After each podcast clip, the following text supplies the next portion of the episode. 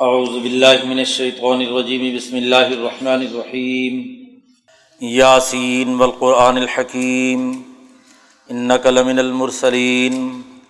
علی صراط مستقیم۔ تنزیل العزیز الرحیم۔ لتنذر قوما ما انذر آباؤهم فهم غافلون۔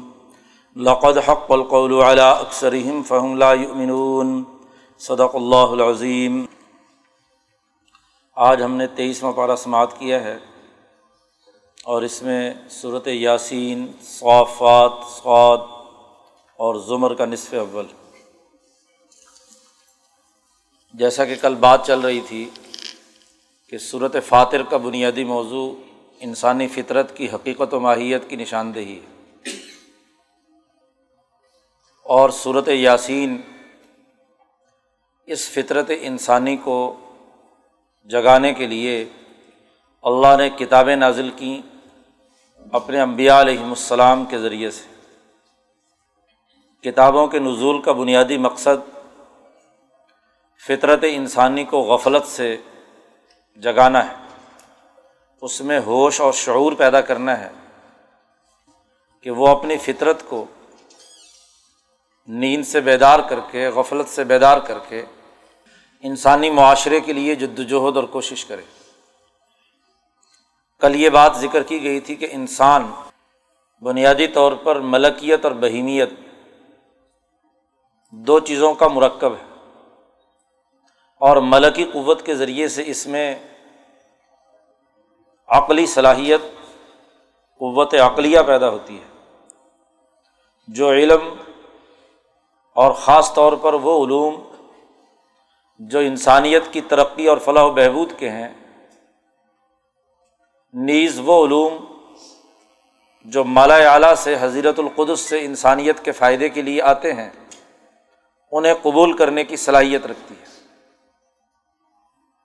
اور دوسری صلاحیت انسان میں اس کی عملی مہارت، انسان کی تمام تر عملی قوتوں کا منبع اس کا قلب ہے۔ قلب کے ارادے اور عزائم، قلب کی طاقت و قوت اس کے عملی اعضاء سے ظاہر ہوتی ہے۔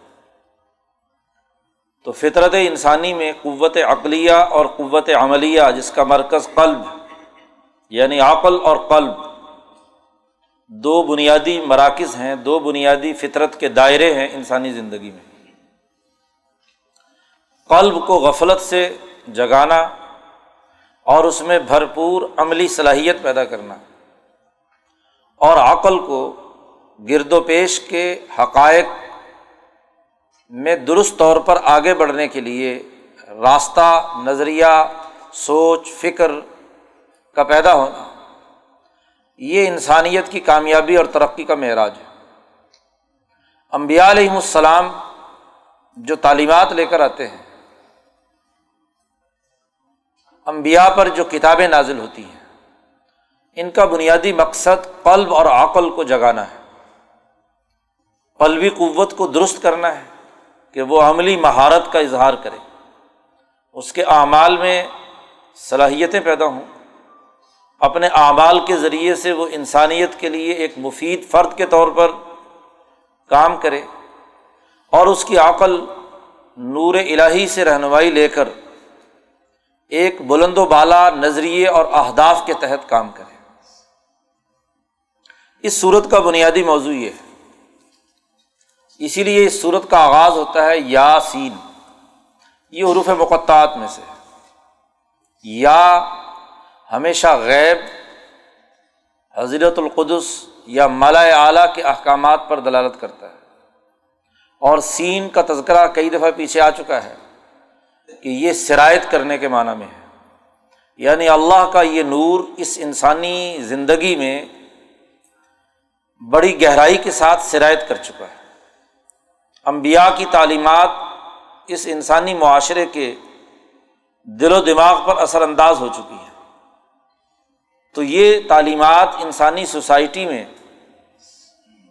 اسی وقت سرایت کرتی ہیں جب وہ اپنی عقل اور قلب کو اس کی طرف متوجہ کرے اسی لیے قرآن حکیم نے یاسین کے بعد جو سب سے پہلی بات کہی ہے ول قرآن الحکیم۔ قسم ہے حکمت والے قرآن کی۔ یہاں قرآن کا وصف الحکیم قرار دیا۔ اور حکمت کی تعریف کئی جگہ پیچھے ہو چکی ہے کہ حکیم یا حکمت کا مطلب گرد و پیش کے حقائق کا درست ادراک اور ان حقائق کے تناظر میں صحیح اور درست حکمت عملی۔ اس حکمت کی تعریف میں بھی دراصل عقل اور قلب دونوں کا دخل ہے۔ گرد و پیش کے حقائق کا ادراک صحیح عقلی صلاحیتوں کے ذریعے سے انسان کر سکتا ہے۔ عقل مفلوج ہو، وہ دھوکہ کھا جائے بے شعوری کے عالم میں ہو، غفلت میں ہو، تو گرد و پیش کے حقائق کا صحیح اندازہ نہیں لگا سکتی اسی طرح انسان کی قلبی قوت کمزور ہو، تو وہ تمام تر صلاحیتوں کے باوجود ان حقائق کی درست ترتیب قائم کر کے صحیح حکمت عملی نہیں بنا سکتا۔ قلبی جرت و ہمت دراصل حقائق کے درست استعمال کرنے کی صلاحیت و استعداد پیدا کرتی ہے۔ تو دراصل حکمت انسانی سوسائٹی کی ایک بڑی بنیادی ضرورت اور قرآن الحکیم ہے۔ یہی حکمت سکھاتا ہے کہ گرد و پیش کے حقائق کیا ہیں اور ان کے درست استعمال کا طریقہ کیا ہے۔ قرآن حکیم نے شروع کی دو تین آیات میں قرآن حکیم کے نزول کا بنیادی مقصد فطرت انسانی کو غفلت سے بیدار کرنے کے حوالے سے بیان کیا۔ قرآن نے قسم اٹھا کر کہا اور قسم بھی خود قرآن کی اٹھائی۔ قسم ہے قرآن حکیم کی۔ اللہ تبارک و تعالی ہر ایسی اہم چیز کی قسم اٹھاتے ہیں جو دراصل اس چیز کی اہمیت جس کے ذریعے سے انسانی دل و دماغ میں مرتب ہو جائے۔ ورنہ اللہ سے بالا تر طاقت تو کوئی نہیں جس کی وہ قسم اٹھائے۔ تو جس چیز کی قسم اٹھائی جاتی ہے مطلب اور مفہوم یہ ہے کہ اس مقصم یعنی جس کی قسم اٹھائی گئی، اس کی اہمیت دل و دماغ کے اندر پیدا ہو جائے۔ کہ انسان جب سنے تو ان کے دل و دماغ میں قرآن حکیم کی عظمت، حیبت اور اس کی اہمیت واضح۔ ہو قرآن حکیم کی قسم اٹھا کر اللہ نے کہا ان نقل امین البرسرین قرآن حکیم کی قسم کہ آپ رسولوں میں سے ہیں۔ آدم علیہ السلام سے عیسیٰ علیہ السلام تک جو رسول آئے دنیا میں، اسی طرح آپ بھی ایک رسول ہیں۔ اللہ سرات مستقیم۔ اور قرآن حکیم کی قسم کہ آپ سیدھے راستے پر ہیں۔ آپ انسانیت کی ترقی کا جو راستہ بیان کر رہے ہیں، وہ ایک ایسا راستہ ہے جو مستقیم، اس میں کوئی کجی، کمزوری نہیں۔ تنزیل العزیز الرحیم۔ اور قرآن کی قسم کہ یہ کتاب ایسی ذات نے نازل کی ہے جو العزیز اور الرحیم ہے۔ زبردست ہے، طاقتور ہے۔ اور انسانوں پر انتہائی رحیم و شفیق۔ ہونا تو یہ چاہیے تھا کہ انسان جس فطرت پر پیدا کر دیے گئے، انہیں دنیا میں آ کر اس فطرت کے مطابق اپنے اعمال و افعال سر انجام دینے چاہیے تھے۔ لیکن ماحول کی غفلت، گرد و پیش کے نظام کی خرابی نے ان کے فطرت کو مفلوج کیا ہے، ان میں غفلت پیدا کی ہے۔ تو اللہ نے اپنی رحمت اور شفقت سے امبیا علیہم السلام بھیجے، کتابیں نازل کیں، تاکہ ان کی فطرت، غفلت سے نکل کر اپنے اصل حقیقی فرائض اور ذمہ داریوں کو قبول کرے۔ یہ کتاب ہم نے کیوں نازل کی؟ قرآن کہتا لتن زیرا قوم ما ان زیرا آبا اہم فہم غافلون۔ آپ ایک ایسی قوم کو ڈرائیں کہ جس کے آبا و اجداد کو اس سے پہلے ڈرایا نہیں گیا۔ کہ اسماعیل علیہ السلام سے لے کر حضور اقدس صلی اللہ علیہ وسلم تک مکہ میں کوئی اور نبی نہیں آیا۔ تو جن کے آبا و اجداد کو اس سے پہلے کبھی ڈرایا نہیں گیا، اس لیے آپ انہیں ڈرائیں، آپ پر کتاب اس لیے نازل کی گئی ہے۔ اور یہاں ڈرانے سے مراد انظار سے مراد، قلب و عقل کو جھنجھوڑنا ہے۔ دلوں کے دروازوں پر دستک دینی ہے۔ عقل پر پڑے ہوئے پردوں کو ختم کرنا ہے۔ تاکہ عقل درست طریقے سے کام کر سکے۔ قلب صحیح تقاضوں کے مطابق نتائج پیدا کر سکے۔ لتن ذرا قوم ان ذرا آبا فہم وافلون چونکہ یہ غفلت میں پڑے ہوئے ہیں۔ اور ان کی غفلت کو دور کرنے کا ایک ہی طریقہ ہے کہ ان کے دل و دماغ کو جھنجھوڑا جائے۔ قرآن اس لیے نازل کیا ہے، رسولوں کو اس لیے بھیجا گیا ہے کہ یہ غفلت کے پردے چاک ہوں اور یہ اپنی عقلی اور قلبی قوتوں کو سوسائٹی کی ترقی کے لیے، انسانیت کی فلاح و بہبود کے لیے استعمال میں لائیں۔ قرآن حکیم نے شروع میں مقصد قرآن حکیم کے نزول کا نبی اکرم صلی اللہ علیہ وسلم کے بھیجنے کا بیان کر دیا کہ وہ فطرت انسانی کو غفلتوں سے نکال کر عقل و شعور پیدا کرنا چاہتا ہے۔ قرآن حکیم نے اس کے بعد ان لوگوں کا تذکرہ کیا ہے کہ باوجود اس بات کے کہ قرآن نازل ہو چکا، محمد صلی اللہ علیہ وسلم نے انہیں ڈرایا، ان کی عقل و قلب کو جھنجھوڑا۔ لیکن اس کے باوجود بھی ان کی فطرت اتنی زیادہ مست ہو گئی کہ وہ اس بات کو قبول کرنے کے لیے تیار نہیں قرآن کہتا ہے، لقد حق القول علی اکثر فہم لا یؤمنون۔ یہ مکے کے اکثر لوگ ان پر اپنی فطرت کو بیدار نہ کرنے کے نتیجے میں اللہ کی طرف سے جو عذاب آنا ہے وہ ثابت ہو چکا۔ ان کی اکثریت کبھی ایمان نہیں لائے گی۔ اعلی اکثر فہم لا یؤمنون۔ اور انہوں نے اپنے قلب اور عقل کو اتنا مسق کر لیا کہ تکبر اور غرور کے ذریعے سے ان کی گردنیں اکڑی ہوئی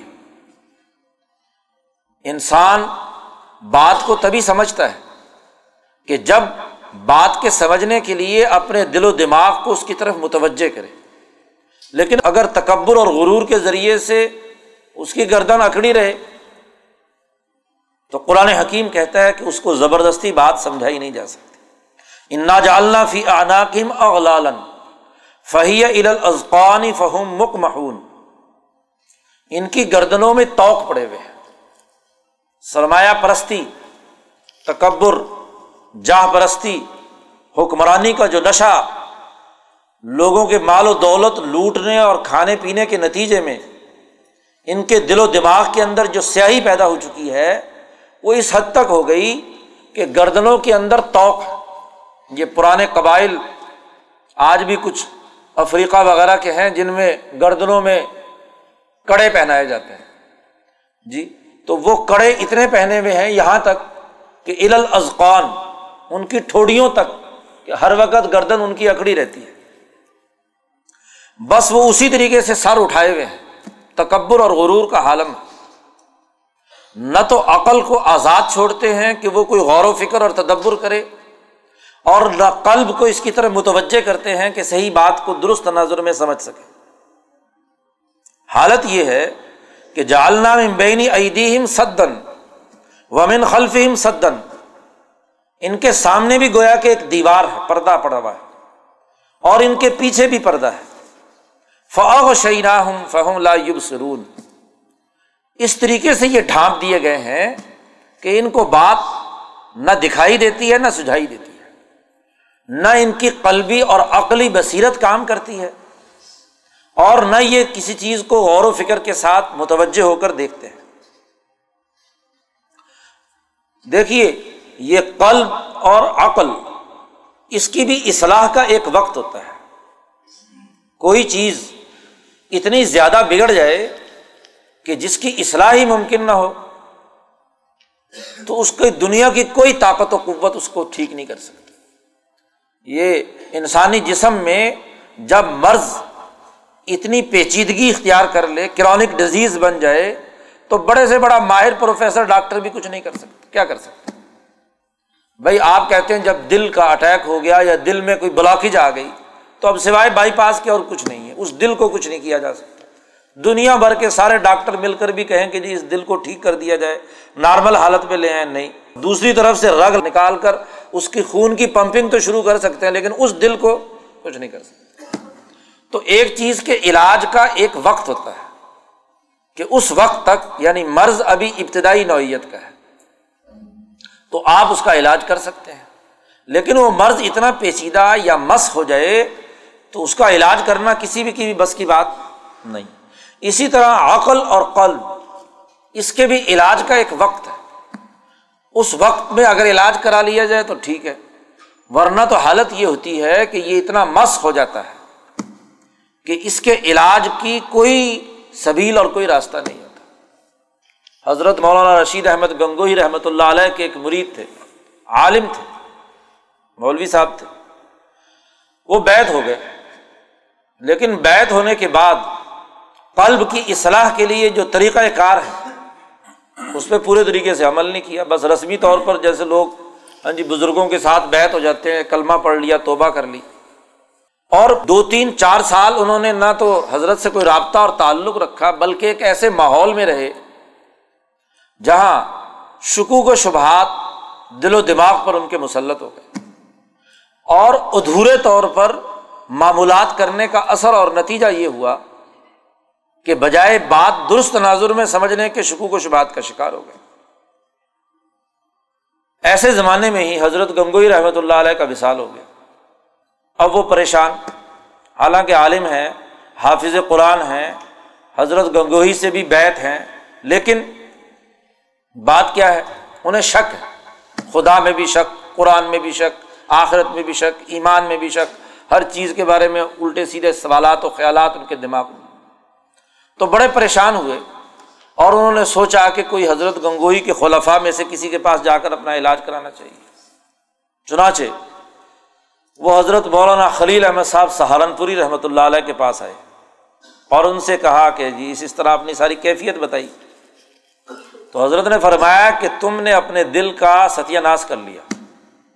تمہارے اب دل و دماغ پر اتنی گہرے اثرات مرتب ہو چکے ہیں ماحول کے کہ اب دنیا کی کوئی طاقت تمہارے دل کو درست طور پر ٹھیک نہیں کر سکتی۔ بڑا مشقت والا کام ہے۔ اب اس کو ٹھیک کرنا۔ یعنی بڑے سے بڑا بزرگ بھی کیا ہے؟ اب کچھ نہیں کر سکتا کہ دل ایسی حالت پہ آ گیا، مس ہونے کے قریب کہ اب اس کا علاج، اب لاکھ ذکر کراؤ، کوئی فائدہ نہیں۔ ہو لاکھ ان کو وظیفے بتلاؤ، اس وظیفے کا کوئی فائدہ نہیں۔ ہو حضرت نے کہا کہ چلو کوشش کر کے دیکھتے ہیں کہ تم فلانی جگہ پہ بیٹھ کے ذکر کرو، طریقہ بتایا کچھ۔ تو تھوڑا بہت افاقہ ہوا ورنہ کچھ نہیں۔ ایک بڑے مولوی صاحب پاکستان کے بڑے لیڈروں میں سے رہے ہیں۔ حضرت شاہ عبد القادر رائے پوری رحمۃ اللہ علیہ ڈھڈیا شریف میں تشریف فرما تھے۔ وہ گئے اور انہوں نے کہا، حضرت سے کہ آپ مجھے ذکر سکھائیں۔ ذکر مجھے بھی سکھائیں، باقیوں کو بھی تو سکھاتے ہیں، مجھے بھی سکھائیں۔ حضرت نے فرمایا، تمہیں ذکر فائدہ نہیں دے گا۔ تمہیں ذکر فائدہ نہیں دے گا۔ تم نے اپنے دل کو، حالانکہ وہ بھی مظاہر علوم کے فارغ تھے۔ جی یہاں منصورہ میں بڑے عہدے پر فائز بھی تھے۔ ہاں جی آج کل ایک بڑا سیاسی لیڈر ہے، اس کے والد ہیں وہ۔ تو انہوں نے کہا کہ جی نہیں، باقیوں کو فائدہ دے گا تو مجھے کیوں نہیں فائدہ دے گا؟ تو حضرت نے فرمایا کہ بات یہ ہے کہ اب تم ایسے حالت میں پہنچ چکے ہو کہ اب تمہارا علاج نہیں ہو سکتا۔ کل کو تم بھی کہو گے کہ ہم نے بھی یہ ذکر اذکار بہت کچھ کیا، اس سے تو کوئی فرق ہی نہیں پڑتا۔ تم نے اپنے قلب کی حالت اتنی مس کر لی کہ اب ذکر تمہیں کوئی فائدہ نہیں دے سکتا۔ تو بات یہ ہے کہ علاج کا بھی ایک وقت ہوتا ہے۔ اس سے آگے دنیا کا کوئی ڈاکٹر جیسے جسم کا علاج نہیں کر سکتا، ایسے کوئی بڑے سے بڑا پیر یا بڑے سے بڑا نبی بھی کسی انسان کے قلب کی اصلاح نہیں کر سکتا۔ تو جب حالت یہ ہو جائے تو قرآن نے کہا سوا ان علیہم ذرتا ہوں ام لم تنظر ہوں لا یومن اب اے نبی اکرم صلی اللہ علیہ وسلم، برابر ہے آپ ان کو ڈرائیں یا نہ ڈرائیں؟ ان کے دل و دماغ کو جھنجھوڑیں یا نہ جھنجھوڑیں؟ اب حالت یہ ہے کہ لا یومن یہ اب کبھی ایمان نہیں لائے۔ یہ ابو جہل اتبا شہبہ یہ ہاں جی یہ بڑے بڑے طاقتور قسم کے سردار جو ہیں، ان کی حالت یہ ہو چکی ہے، ان کے دلوں کے مس ہونے کی کہ آپ لاکھ ان کو سمجھائیں تب بھی ان کو بات سمجھ میں نہیں آئے گی۔ اور اسی کو قرآن نے پیچھے کہا ہے سورت البقرہ میں کہ ختم اللہ علیٰ قلوب و اعلیٰ سم اہم و اعلیٰ ابسار کہ اللہ نے اب مور لگا دی ہے ان کے دلوں پر، ان کے کانوں پر، ان کی آنکھوں پر، اور ان کے سامنے پردے آ چکے ہیں۔ دیکھو، لوہے کے اوپر زنگ چڑھتا ہے۔ ابتدائی طور پہ زنگ چڑھا ہو تو کسی ریگ مار سے، کسی چیز سے صاف کر سکتے ہیں لیکن اتنے عرصے تک زنگ چڑھتے چڑھتے چڑھتے سارا زنگ ہی آلود ہو جائے اور لوہا اس میں سے اتنا بھی نہ بچے، تو کتنا کا آپ رگڑیں گے؟ جتنا رگڑتے جائیں گے، اتنا لوہا ہی ختم ہوتا چلا جائے گا، اس کے اندر اپنی طاقت تو کچھ بھی نہیں ہوگی۔ تو یہ جو رین دل و دماغ پر یا زنگ چڑھ جاتا ہے، اس کے علاج کا بھی ایک وقت ہے۔ ورنہ تو اس کی اصلیت ختم۔ قرآن کہتا ہے ان نما تن زیرو منی تبا ذکر و خشی الرحمان بالغیب۔ آپ صرف ان لوگوں کو ڈرا سکتے ہیں جو ذکر کی اتباع یعنی قرآن کی اتباع کرنے کا ارادہ کریں۔ اور وخشی الرحمٰن بالغیبی اور جو اللہ کو بغیر دیکھے ہوئے اللہ کا ڈر اور خوف اپنے اندر رکھے فبشرو مغفرت و اجر کریم، ان کو مغفرت اور اجر کریم کی خوشخبری سنا دیجیے ورنہ جس کا دل مس ہو چکا، جو اپنی غفلت کی حالت میں پڑا رہا، اس کا علاج ممکن نہیں۔ قرآن حکیم نے اگلی آیات میں وہ لوگ جن کی فطرت، غفلت سے نکل کر عقل و شعور اور فہم و بصیرت کے مطابق کام کرنے کی صلاحیت کا اظہار کرتی ہے، ان کی ایک مثال بیان کی ہے۔ وزر الحم مثلاً اصحاب القریہ اس جا اہل مرسلون ان کے سامنے بستی والوں کی بات بیان کرو۔ مثال بتاؤ۔ اس جا اہل مرسلون جب اللہ نے ایک بستی میں رسول بھیجے از ارسلنا الہم اس نعین زبو ہما فعزنا بسالسن فقول ان مرسلون۔ ہم نے ان کی بستی میں دو نبی بھیجے تھے۔ اور ان دونوں نے بڑی محنت اور جد وجہد سے انہیں جھنجھوڑا، غفلت دور کرنے کے لیے کام کیا۔ بستی والوں نے ان دونوں انبیاء کا انکار کر دیا۔ تو فاض زنا بسالسن ہم نے پھر بھی حجت تمام کرتے ہوئے ایک تیسرا نبی بھی ساتھ بھیج دیا کہ چلو کم از کم تین مل کر ان کو سمجھائیں گے۔ اور انہوں نے کہا ان علیکم مرسلون۔ تو بستی کے لوگ کہتے ہیں، ما ان تم اللہ بشرم مسلنا تم تو ہماری طرح کے آدمی اور بشر ہو۔ اور وما انزل الرحمٰن منشعین اور رحمان نے تم پر کوئی چیز نازل بھی نہیں کی۔ ان ان تم اللہ تک زبون امبیا نے بہت کہا رب بنا یا علم انا علیکم المرسلون ہمارا رب جانتا ہے کہ ہم اللہ کی طرف سے تمہاری طرف رسول بنا کر بھیجے گئے اور وما علینہ البلاغ المبین۔ اور ہم پر سوائے بات کو پہنچا دینے کے اور ہماری ذمہ داری نہیں ہے۔ کہنے لگے بستی والے، جن کے قلب مسخ ہوئے ہوئے ہیں، وہ کہتے ہیں ان نا تو بکم۔ کہ تمہاری وجہ سے امبیا کو کہتے ہیں کہ تمہاری وجہ سے ہم پر نوسط پیدا ہوگی تو تیرنا بکم۔ لائلم تن تہو اگر تم اپنی اس دعوت کو دینے سے باز نہ آئے، تو لنرج من کم ہم تمہیں سنسار کر دیں گے، پتھر برسائیں گے۔ اور ولا یمسن کم منا عذاب العلیم اور تمہیں بہت دردناک عذاب دیں گے۔ امبیا کو دھمکیاں لگا رہے ہیں کہ اگر تم نے صحیح بات بتانا اس سے باز نہ آئے، تو ہم تمہیں سزا دیں گے۔ امبیا نے کہا تو ارکم معکم۔ تمہاری نحوست تو تمہارے اندر ہے۔ اپنے دل کی طرف دیکھو، اپنی عقل کے اندر دیکھو، اپنی سوسائٹی میں دیکھو۔ یہ نحوست کہیں باہر سے نہیں آئی۔ یہ نحوست اندر ہے، تمہارے ساتھ ہے۔ معکم۔ آئین ذکر تم بل ان تم قوم مصرفون تمہارا حالت تو یہ ہے کہ تم حد سے تجاوز کرنے والی قوم۔ اب ایک طرف تو وہ لوگ ہیں جو اس پوری غفلت کی حالت میں ہے اور امبیا کی بات کو قبول کرنے کے لیے تیار نہیں۔ قرآن نے اس آدمی کا تذکرہ کیا جس کی فطرت کے اندر صالحیت تھی اور اس نے ان امبیا کی بات مانی۔ قرآن نے اس کی ایک تقریر یہاں پر نقل کی ہے۔ وجا امن اقسل مدینتی رجل یسا شہر کے دوسرے کنارے سے، دور جگہ سے ایک آدمی دوڑتا ہوا آیا۔ اور اس نے ان بستی والوں سے کہا، یا قومی، اے میری قوم اتبع المرسلین، ان رسولوں کی اتباع کرو، ان کی بات مان لو۔ دیکھو، ان کی بات ماننا اس لیے بھی مناسب ہے کہ اتبع ملا یس الکم اجرن وہ محتدون ان لوگوں کی اتباع کرو کہ جو تم سے دنیا میں کسی کام کا معاوضہ نہیں مانگ رہے۔ کوئی پیسوں کا مطالبہ ان کا لا یس الکم اجرن کوئی سوال یا اجر معاوضہ نہیں مانگ رہے۔ اور دوسری صلاحیت بیان کی کہ وہ محتدون اور یہ ہدایت یافتہ ہے۔ قیادت کے لیے، کسی بھی قوم کی قیادت کی اہلیت کے لیے یہ دو باتیں شرط یہ بات اچھی طرح سمجھ لینی چاہیے۔ صورت یاسین میں قرآن حکیم نے قوموں کی قیادت اور رہنمائی کے لیے قائدین کے اندر دو خوبیاں ہونی چاہیے۔ ایک تو یہ کہ وہ پیسے نہ مانگے، دولت کا مطالبہ نہ کرے۔ اور دوسرا یہ یعنی گویا کہ پہلی شرط یہ ہے کہ مخلص ہو۔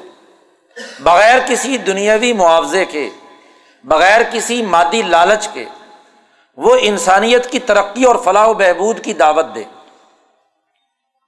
ان کے لیے خدمات سر انجام دے۔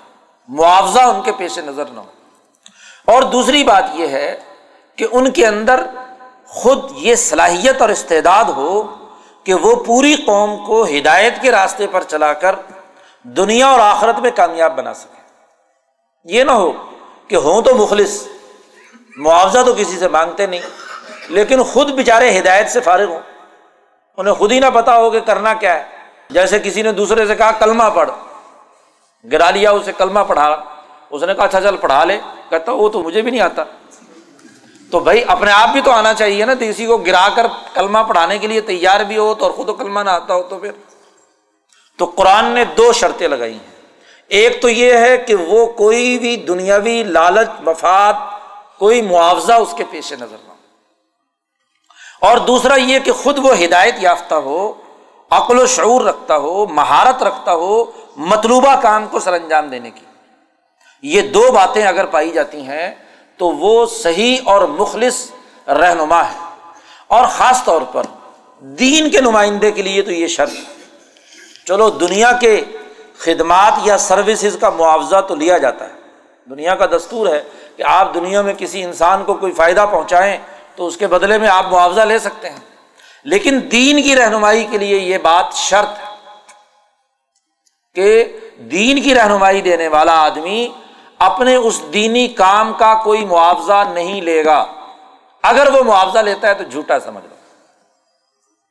لا یس الکم اجرن وہ محتدون ایوز اس کام کا نہیں ہے جو آپ دین کی دعوت دے رہے ہیں۔ اگر وہ اس کے لیے کیا ہے؟ معاوضہ مانگتا ہے، مال و دولت اکٹھی کرتا ہے، تو یہ سب سے بڑی خرابی ہے۔ امبیا صحابہ تعبین اولیا اللہ، علماء ربانی انہوں نے ہمیشہ اپنی دولت یا اپنی خدمات سپرد کی ہیں، قوم کی فلاح و بہبود اور ترقی کے لیے کوئی معاوضہ نہیں دیا بغیر کسی معاوضے کے کام کیا عوض نہیں ہے۔ یاد رکھو یہ جو پڑھنے پڑھانے اور دیگر کاموں کے لیے فقہا نے یہ اجازت دی ہے کہ جناب قاری صاحب، مولوی صاحب کو پیسے دیا کرو۔ یا اس کی تنخواہ مقرر کرو، یہ پڑھانے کی تنخواہ نہیں ہے۔ اگر کوئی دینے والا یا لینے والا یہ سمجھتا ہے کہ میرے پڑھانے کی تنخواہ ہے، تو ایسے امام کے پیچھے نماز بھی جائز نہیں ہے۔ اور ایسی قرآت اور ایسی تلاوت پڑھنا، پڑھانا بھی جائز نہیں یہ عفظ نہیں ہے۔ یہ تو اس لیے کہ وہ وقت جس میں یہ جا کر محنت مزدوری کرتا یا کوئی معاشی سرگرمی کرتا۔ تو اس کے ذریعے سے ہی اپنے گھر بار کا خرچہ چلاتا۔ تو اس وقت کے بدلے میں اس کو اعزاز کے طور پر یہ پیسے دیے جائیں گے اور ہمیشہ جب بھی مسلمانوں کا غلبہ رہا تو بیت المال کے اس شعبے سے تمام علماء فقہا اور تمام رہنماؤں کی تنخواہ دی جاتی تھی یا ان کا اعزازیہ دیا جاتا تھا، تنخواہ کہیں بھی نہیں لکھا گیا، جہاں حکمران کو ملتا تھا۔ یہ عوض نہیں ہے۔ جس دن عوض کی بات آئے گی، اسی دن کیا خرابی پیدا ہو جائے گی۔ اور اس کا جتنا بھی مولویوں نے یہ جواز دیا ہے، یہ ابو بکر صدیق رضی اللہ تعالیٰ عنہ کے اس واقعے کے بعد دیا ہے۔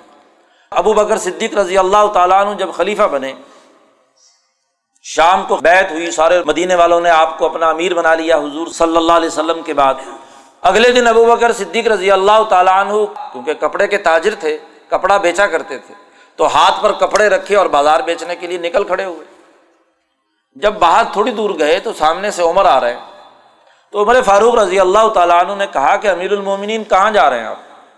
انہوں نے کہا میں کپڑا بیچنے جا رہا ہوں۔ انہوں نے کہا جناب اب آپ خلیفۃ المسلمین ہیں، آپ کو تو اتنی بڑی خلافت کا نظم و نسق اور ذمہ داریاں نبھانی ہیں اور عدالت بھی آپ کے پاس ہے، انتظامات بھی آپ کے پاس ہے سارے امور سر انجام دینے تو یہ کیسے ہوگا؟ واپس چلیں گھر۔ تو ابو بکر صدیق نے کہا کہ بات یہ ہے کہ میرے بھی بیوی بچے ہیں، میرا بھی خرچہ پانی ہے تو یہ خرچہ پانی کہاں سے پورا ہوگا؟ تو عمر فاروق نے کہا کہ آج کے بعد تم مسلمانوں کے مزدور ہو۔ آج کے بعد مسلمان یہ ذمہ داری اٹھائیں گے کہ تمہارے گھر کا خرچہ جو ہے نا وہ دیں۔ اور تم جو ہے یہاں بیٹھ کر کے خلافت کے امور سر انجام دو گے۔ ابو بکر صدیق نے کہا کہ اچھا پھر شرط میری بھی ہے۔ اور وہ شرط یہ ہے کہ جتنی ضرورت ہوگی، کم سے کم جو سب سے غریب ترین مسلمان کے گھر کے خرچ کے لیے جو کچھ خرچہ ہوتا ہے، اتنا میں لوں گا، اس سے زیادہ نہیں لوں گا۔ پہلے میں تاجر تھا، کماتا تھا، تو جو چاہے مرضی میں خرچ کروں، کم کروں یا زیادہ کروں۔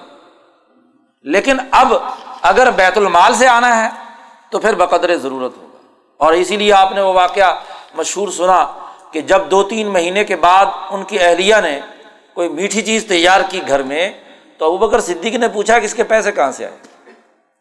تو اس نے کہا کہ جب سے آپ خلیفہ بنے، اس وقت سے پیسے ویسے کہاں آنے تھے، وہ جو وظیفہ آتا ہے، اس میں سے میں تھوڑا تھوڑا بچاتی رہی اور اس کو تین مہینے کے بعد تمہارے لیے میٹھی چیز تیار کر لی، بچوں کو ضرورت تھی۔ تو ابو بکر صدیق نے کہا اچھا اس کا مطلب جتنا بچاتی رہی، وہ میری ضرورت سے زائد تھا۔ یہ سب کا سب بیت المال میں جمع کرا اور آئندہ اتنی کٹوتی ہوگی کہ اس سے زائد میرے وظیفے کے اندر نہ آئے۔ تو شرط رہنمائی اور قیادت کی یہ دو باتیں کرتی ملا یس الکم اجرن وہ محتدون اور سمجھ لو کہ وہ لیڈرشپ، چاہے سیاسی ہو، خواہ مذہبی ہو، اگر اس لیڈرشپ کے پاس حکومت یا کوئی بھی عہدہ آنے سے پہلے مال توڑا تھا اور پھر پلازے کھڑے ہو گئے ہاں جی کوٹیاں اور بنگلے آ گئے تو سمجھ لو جھوٹا ہے، پرلے درجے کا پاجی ہے۔ اس کا کوئی تعلق مذہب یا سیاست کی قیادت اور رہنمائی سے نہیں ہے۔ آپ کاروبار، محنت، مشقت کے ذریعے سے جتنی مرضی ہاں جی اپنے لیے فراخی پیدا کر لیں۔ لیکن قیادت کے منصب پر فائز ہو کر اس کا ناجائز استعمال کر کے ذاتی دولت جمع کرنا یہ قطعی طور پر ناجائز۔ اسی لیے کہا، اتبعو۔ ان لوگوں کی اتباع کرو ملا یس الکم اجرن جو تم سے کسی اجر اور معاوضے کا سوال نہیں کرتے، اور وہ محتدون اور وہ خود ہدایت یافتہ ہوں۔ اچھا ہو مخلص، اپنی جیب سے پیسے خرچ کرتا ہو، لیکن کبھی سیاست کی بات نہیں کی، معیشت کے مسئلوں پر گفتگو نہیں کی، سوسائٹی میں تبدیلی لانے کے لیے کوئی نظریہ نہیں رکھا، تو وہ محتدون نہیں ہے تو کیا نتیجہ پیدا ہوگا؟ کچھ بھی نہیں۔ مخلص ہو، اپنا مال خرچ کرے اپنی محنت و مشقت بھی کرے، سب کچھ کرے، لیکن اگر سیاسی عقل نہیں، ہدایت یافتہ نہیں، تو تب بھی نتیجہ پیدا نہیں ہوگا۔ تو ایک اخلاص شرط ہے، اور دوسرا عقل و شعور اور ہدایت کا ہونا ضروری ہے کہ جس کے ذریعے سے وہ رہنمائی دے کر قوموں کو دنیا اور آخرت میں کامیاب بنانے کے لیے کردار ادا کر سکے۔ اس آدمی نے جو دور سے آیا، اس نے کہا، ان امبیا کی اتباع کرو، اس لیے کہ یہ دو باتیں ان میں پائی جاتی اور پھر اس نے بڑا اہم سوال اٹھایا وما لیا؟ لا آبد الزی فطر مجھے کیا ہو گیا کہ میں اس خدا کی عبادت نہ کروں جس خدا نے مجھے پیدا کیا۔ فطر میری تخلیق کی، میری فطرت بنائی، مجھے عقل دی، مجھے قلب دیا جرت و ہمت دی، عملی صلاحیتیں پیدا کی اور وہ الہی تر جاؤن اور اسی کی طرف تم تمام نے لوٹ کر آنا ہے۔ کیا میں اللہ کو چھوڑ کر کوئی اور خدا بنا لوں؟ اگر اللہ مجھے کوئی تکلیف پہنچانا چاہے تو یہ خدا جو تم نے پتھروں کے بنا رکھے ہیں، ان کی سفارش مجھے کوئی فائدہ بھی نہیں دے گی۔ اور اگر میں اللہ کو چھوڑ کر ان خداؤں کو مان لوں تو انی عز الفی ضلال مبین، تو میں بڑی واضح گمراہی میں ہوں گا۔ اس آدمی نے کہا، تقریر کرتے ہوئے انی آمن تو بے رب میں تو تمہارے رب پر ایمان لایا فس معاون میری بات اچھی طرح سن لو۔ قرآن حکیم نے یہاں مثال دے کر بات سمجھائی کہ جن کی فطرت غفلت سے بیدار ہو جاتی ہے، وہ فوری طور پر اللہ کے پیغام کے ساتھ سچا تعلق قائم کر لیتے ہیں، اسے قبول کر لیتے ہیں۔ قرآن کہتا ہے، اللہ نے اسی وقت قیلت خل الجنہ، کہا گیا کہ اس کو جنت میں داخل کر دو ابھی۔ قال، یا لئی قومی یا لمون اس نے بہت کہا کہ اے افسوس، میری قوم بات سمجھ لیتی۔ ہاں جی میرے رب نے کتنی بڑی میری مغفرت کی، مجھے معزز بنایا، اس کے لیے انعامات قرآن حکیم نے ذکر کیا۔ اس کے بعد قرآن حکیم نے وہ لوگ جن کی فطرت مس ہو چکی ہے، ان کا تذکرہ کیا۔ وما انزلنا على قومه من بعده من جند من السماء وما كنا منزلين ان كانت الا صيحه واحده فاذا هم خامدون۔ جس قوم کی فطرت مس ہو جائے اور وہ اس چیز کو قبول نہ کرے تو اللہ کہتے ہیں کہ اس پر ایسا عذاب آتا ہے کہ پوری کی پوری قوم تباہ و برباد ہو جاتی ہے۔ مایاتی مر رسول اللہ کانو بھی ایسے مسق شدہ لوگ جب بھی ان کے پاس رسول کوئی پیغام لے کر آیا، اس کا مذاق اڑاتے ہیں۔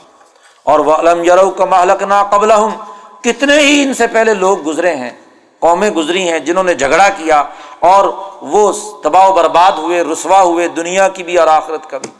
قرآن حکیم نے ان کا تذکرہ کرتے ہوئے کہا فل یوم تظلم نفس شعین ولا تجزون اللہ ماکن تم تعملون۔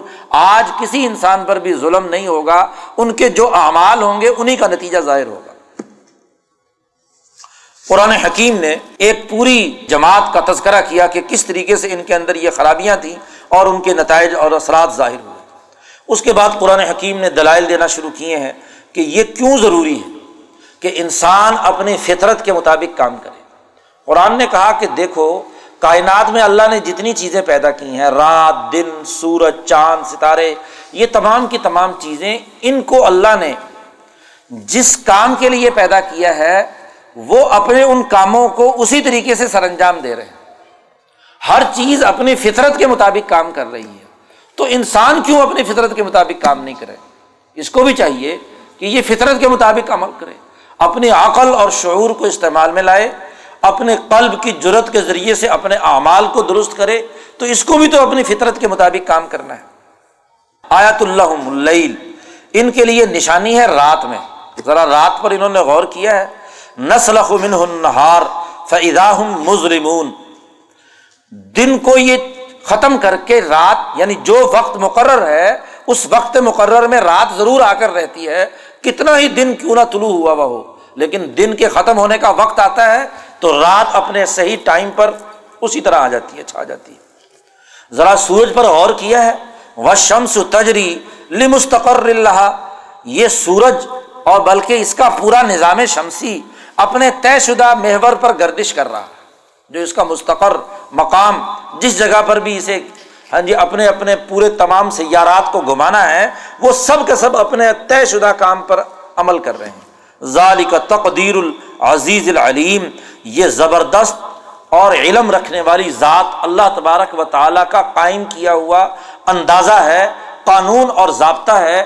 آپ نے کہیں دیکھا، قرآن نے کہا کہ ول قمر قدر نہ منازل، ہم نے چاند کے بھی منازل مقرر کر دی۔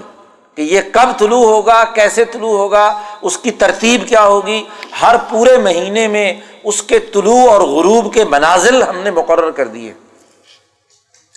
قرآن حکیم کہتا، حتیٰ آد عقل ارجون القدیم یہاں تک کہ یہ لوٹ کر دوبارہ بالکل باریک سا چاند بن جاتا ہے۔ ایک مہینے کے بعد ارجون القدیم، پرانے قدیم زمانے کا بالکل چھوٹا سا سائز اس کا ہو جاتا ہے۔ اور کبھی تم نے دیکھا کہ لشم سیم بغیلا انتدرک القمر، کہ کبھی سورج نے چاند کو پکڑ لیا ہو یعنی سورج چاند آپس میں ٹکرا گئے ہوں۔ نہیں، سورج کا جو دائرہ ہے وہ اس میں گردش کرتا ہے۔ چاند کا جو دائرہ ہے وہ اس میں گردش کرتا ہے۔ زمین جہاں گھوم رہی ہے وہ اپنے اپنے مدار اور محور میں ہر چیز گھوم رہی ہے۔ ول السابق النہار اور نہ رات دن سے پہلے آ سکتی ہے۔ دن اور رات کے لیے جو ٹائمنگ مقرر ہے، وہ اسی نظام شمسی کی گردش کے نتیجے میں یکساں طور پر ایک طے شدہ سسٹم اور نظام کے مطابق ہے۔ آج آپ پچھلے ہزاروں سال پہلے کے سورج گرہن اور چاند گرہنوں کی پوری کی پوری تطبیق فلکیاتی نظام کے ساتھ کر سکتے ہیں، بغیر کسی منٹ اور سیکنڈ کے فرق کے۔ اور اگلے ہزار سال کے بھی آپ تمام سورج گرہن اور چاند گرہن جو ہے، اس کی نشاندہی کر سکتے ہیں۔ اس لیے کہ سورج اور چاند کی گردشوں اور ان کی پیمائش کا نظام اتنا پرفیکٹ ہے کہ کبھی اس کے اندر ایک معمولی سے ہاں جی ثانیے کا بھی کوئی فرق اور امتیاز پیدا نہیں ہوا۔ ایک سیکنڈ بھی آگے پیچھے نہیں ہوا۔ اسی لیے قرآن نے کہا کل فی فلکی یس بہون ہر ایک اپنے مدار کے اندر تیر رہا ہے۔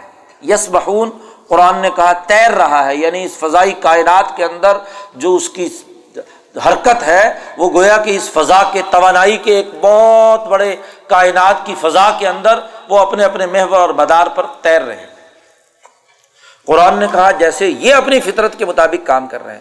آپ ہی بتاؤ کہ اگر یہ اپنی فطرت سے بغاوت کریں سورج اپنے طے شدہ محبر سے آگے پیچھے ہو جائے۔ ہاں جی؟ اسی طرح چاند اپنے طے شدہ نظام سے آگے پیچھے ہو جائے تو کتنا بڑا فساد کائنات کے اندر پیدا ہو جائے گا۔ تو جب وہ اپنی جگہ سے منحرف ہونے سے خرابی پیدا ہوتی ہے تو انسان اس کو جس فطرت پر پیدا کیا ہے وہ اس سے انحراف کیوں کرتا ہے؟ وہ اس کے اندر رہ کر کام کیوں نہیں کرتا؟ قرآن حکیم نے یہ مثال دے کر ایک بڑی بنیادی بات سمجھائی۔ اسی طرح قرآن حکیم نے کہا کہ انسانی جماعت کے لیے بھی ضروری ہے کہ وہ اس بنیادی اصول اور ضابطے کو اپنے پیش نظر رکھے۔ اسی لیے قرآن حکیم کہتا ہے کہ ویدا قیل الحم جب ان سے کہا جاتا ہے کہ اتقو ماں بینا عیدی کم و خلف کم لال ترحمون، کہ ڈرو اللہ سے اپنے گرد و پیش کے ماحول کے حوالے سے تو تاکہ تم پر رحم کیا جائے۔ تو قرآن کہتا ہے تو سوائے اعراض کرنے کے رو گردانی کرنے کے یہ کوئی اور کام نہیں کرتے۔ اسی طرح قرآن نے کہا ویدا قیل الحم اسی طرح ان مکے والوں سے یہ بات کہی جاتی ہے کہ انفقو مما رضا کا کم اللہ۔ اللہ نے جو تمہیں مال و دولت دیا ہے، اس کو سوسائٹی کے پیسے ہوئے کمزور لوگوں پر خرچ کرو۔ مال خرچ کرو۔ تو آگے سے کیا کہتے ہیں؟ قول الدین کفرو لدین آ منو کافر لوگ مسلمانوں سے کہتے ہیں انت ملو یشا اللہ عطامہ کہ اگر اللہ چاہتا ان غریبوں کو خود کھلا دیتا، اللہ تعالیٰ نے تو کھلایا نہیں، اللہ نے تو ان کے مقدر میں غربت لکھی۔ اور ہم سے کہا جا رہا ہے کہ ہم کھانا کھلائیں۔ انتم ہم ان لوگوں کو کھانا کھلائیں کہ جن کو اگر اللہ چاہتا تو خود کھلا دیتا۔ تو یہ تو تقدیر میں مداخلت ہے۔ آج کل بھی مسلمانوں کے دماغ میں یہ خرابی چھائی ہوئی ہے کہ جناب یہ عمارت اور غربت تو مقدرات کی بات ہے۔ مقدرہ دی کہتے ہیں جی جس کو اللہ غریب بنا دے، غریب اور جو امیر بنا دے، امیر۔ اب غریب کی غربت کو دور کرنا گویا کہ مقدر کو خراب کرنا ہے۔ یہ اللہ کی تقدیر کے اندر دخل اندازی ہے۔ مکے کے کافر بھی یہی بات کہہ رہے ہیں کہ جب ان سے کہا جاتا ہے کہ ان لوگوں پر خرچ کرو تو آگے سے تقدیر کا بہانہ بناتے ہیں کہ جن لوگوں پر اللہ نے خود خرچ نہیں کیا، اللہ نے جن کو عمارت نہیں دی، مال نہیں دیا، ان کو ہمارے سپرد کیا جا رہا ہے کہ ہم انہیں کھانا کھلائیں۔ یہ تو اللہ کی تقدیر کے اندر مداخلت ہے، اللہ کے نظام کے اندر خلل پیدا کرنا ہے۔ قرآن حکیم نے کہا، اتنی فضول لغ بات تم نے کہی ہے، عقل و شعور کے خلاف بات کہی ہے کہ ان ان تم اللہ فی غلال مبین، اس وقت تم سوائے گمراہی کی اور کسی چیز میں مبتلا نہیں۔ قرآن حکیم نے پھر آخرت کا انکار کا ان کا تذکرہ بتایا کہ کس طریقے سے یہ آخرت کا انکار کرتے ہیں۔ لیکن یاد رکھو، جس دن بھی سور پھونکا جائے گا سور فدا من الجداسی الا رب سلون جیسے ہی سور پھونکا جائے گا تو یہ اپنی قبروں سے مٹی جھاڑتے ہوئے نکلیں گے اور دوڑتے ہوئے چلیں گے۔ اور اس وقت کہیں گے، یا وہی لنا مم باسنا ممر قدینہ ہائے افسوس کہ کس نے ہمیں ہماری قبروں سے جگا دیا، ہمیں اٹھا دیا۔ اللہ کہے گا حاضہ ما واد الرحمان یہ اب رحمان کے وعدہ کے سچا ہونے کا وقت آ چکا ہے۔ اور وہ صدق المرسلون، اور رسول جو بات کہتے تھے، اس کی سچائی کا وقت آ چکا ہے۔ اب اس کے امتحان کا وقت ہے، تمہیں حساب کتاب دینا ہے۔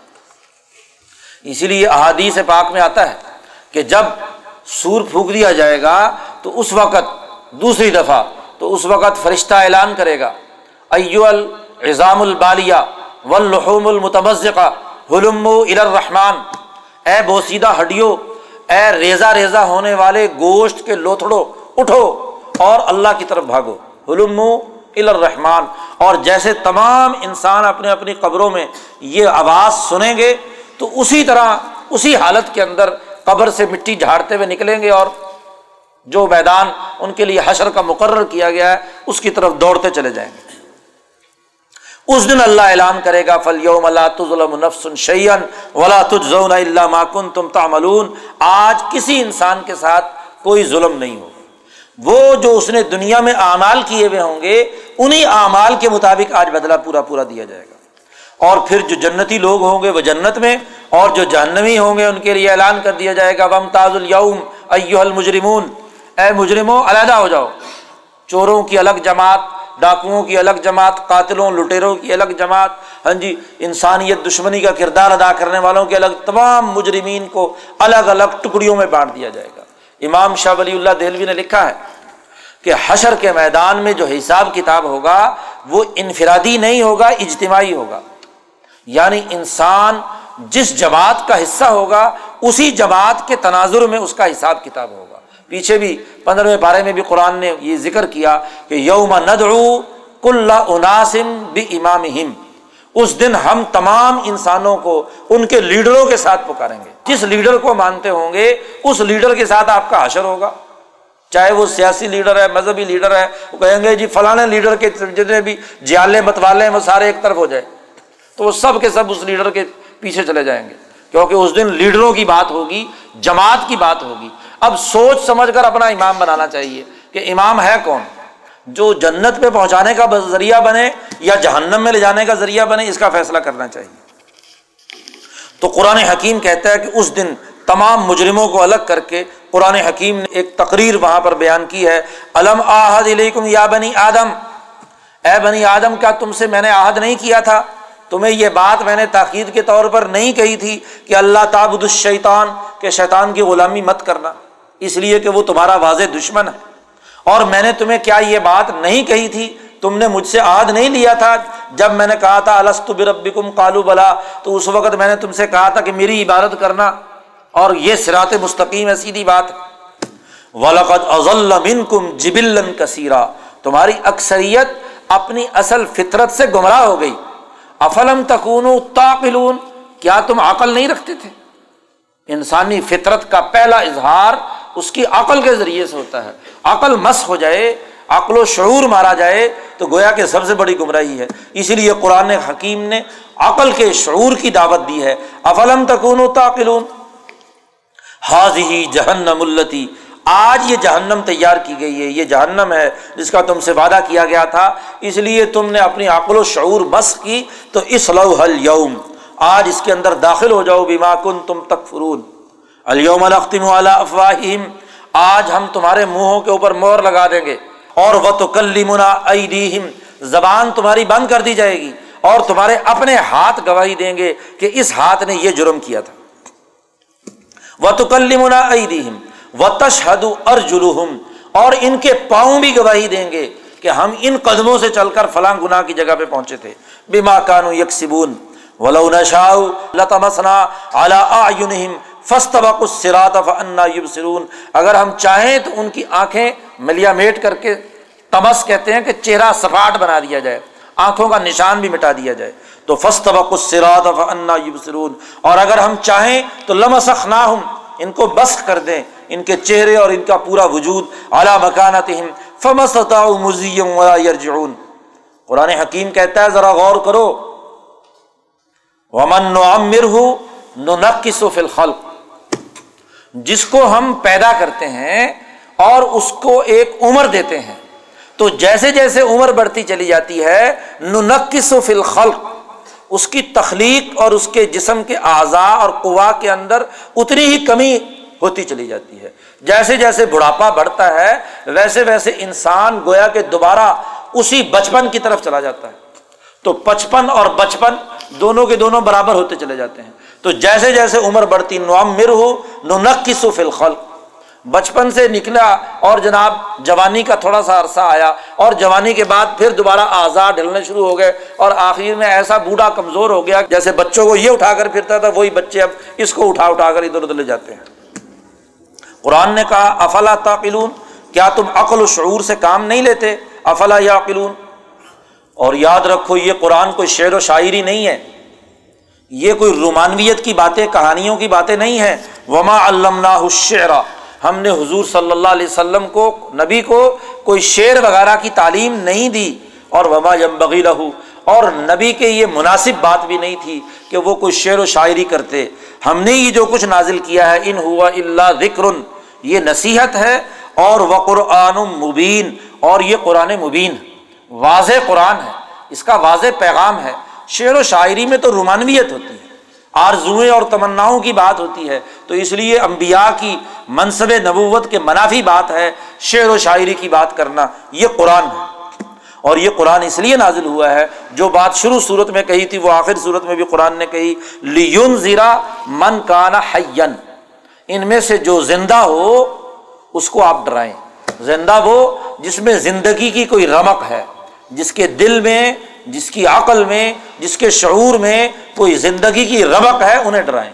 اور جہاں زندگی ختم ہو کر مکمل سیل ڈیڈ ہو چکے ہیں، اب وہاں چاہے بین بھی بجاتے رہو، پورا قرآن بھی پڑھ کر سنا دو تو کوئی اثر نہیں ہوگا۔ وہ حق القول الکافرین قرآن حکیم نے پھر اس کے بعد بتلایا کہ کس طریقے سے جو نہ ماننے والے ہیں، ان کی سزا اور سزا کا بھی پورا کا پورا تذکرہ قرآن حکیم نے کہا۔ اور سورت کے آخر میں اس بات کا واضح اعلان کر دیا اولی صلی خلق السماوات والارض بقادر علی یخلق مثلہم یہ اللہ تعالیٰ نے اتنی بڑی کائنات بنائی، تمہیں پیدا کیا، سب کچھ کیا۔ کیا اللہ تعالیٰ اس کو فنا کر کے دوبارہ اسی جیسی مخلوق نہیں بنا سکتا؟ یا دوبارہ انہیں انسانوں کو نہیں پیدا کر سکتا؟ بنانا تو پہلی دفعہ مشکل تھا۔ جب پہلے تمہیں بنا دیا تو اب دوبارہ بنانا تو بہت آسان ہے۔ بلا وہ الخلاق العلیم ان نما امر ازا اراد شعین یقول الح کن فیقون اللہ کا معاملہ تو یہ ہے کہ جب اللہ کسی کام کو کرنے کا ارادہ اور فیصلہ کر لے تو وہ کن کہتا ہے اور وہ چیز اپنا وجود میں آ جاتی فیقون اب کن کے بعد فا لے کر آئے ہیں۔ اس کن فیقون کا یہ مطلب نہیں، ابھی کہا اور ابھی ہو گیا۔ اللہ تعالیٰ نے ہر چیز کے ہونے کا ایک پروسیس مقرر کیا ہے۔ ایک طریقہ کار بنایا ہے۔ اس طریقہ کار کے مطابق وہ چیز ضرور ہو جاتی ہے کیونکہ اس طے شدہ حکم اور آرڈر کے مطابق ہے جو اللہ نے حکم دیا۔ فسبحان الذي بيده ملکوت کل شعین و الہی ترجعون۔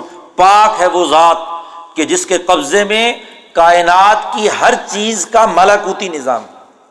ملکوت کل شعین ہر چیز کا ایک ملکوت ہے اور ایک اس کا ظاہری بات ہے، ناسوت۔ ہے ہر چیز کا ایک ظاہر ہے اور ایک باطن ہے۔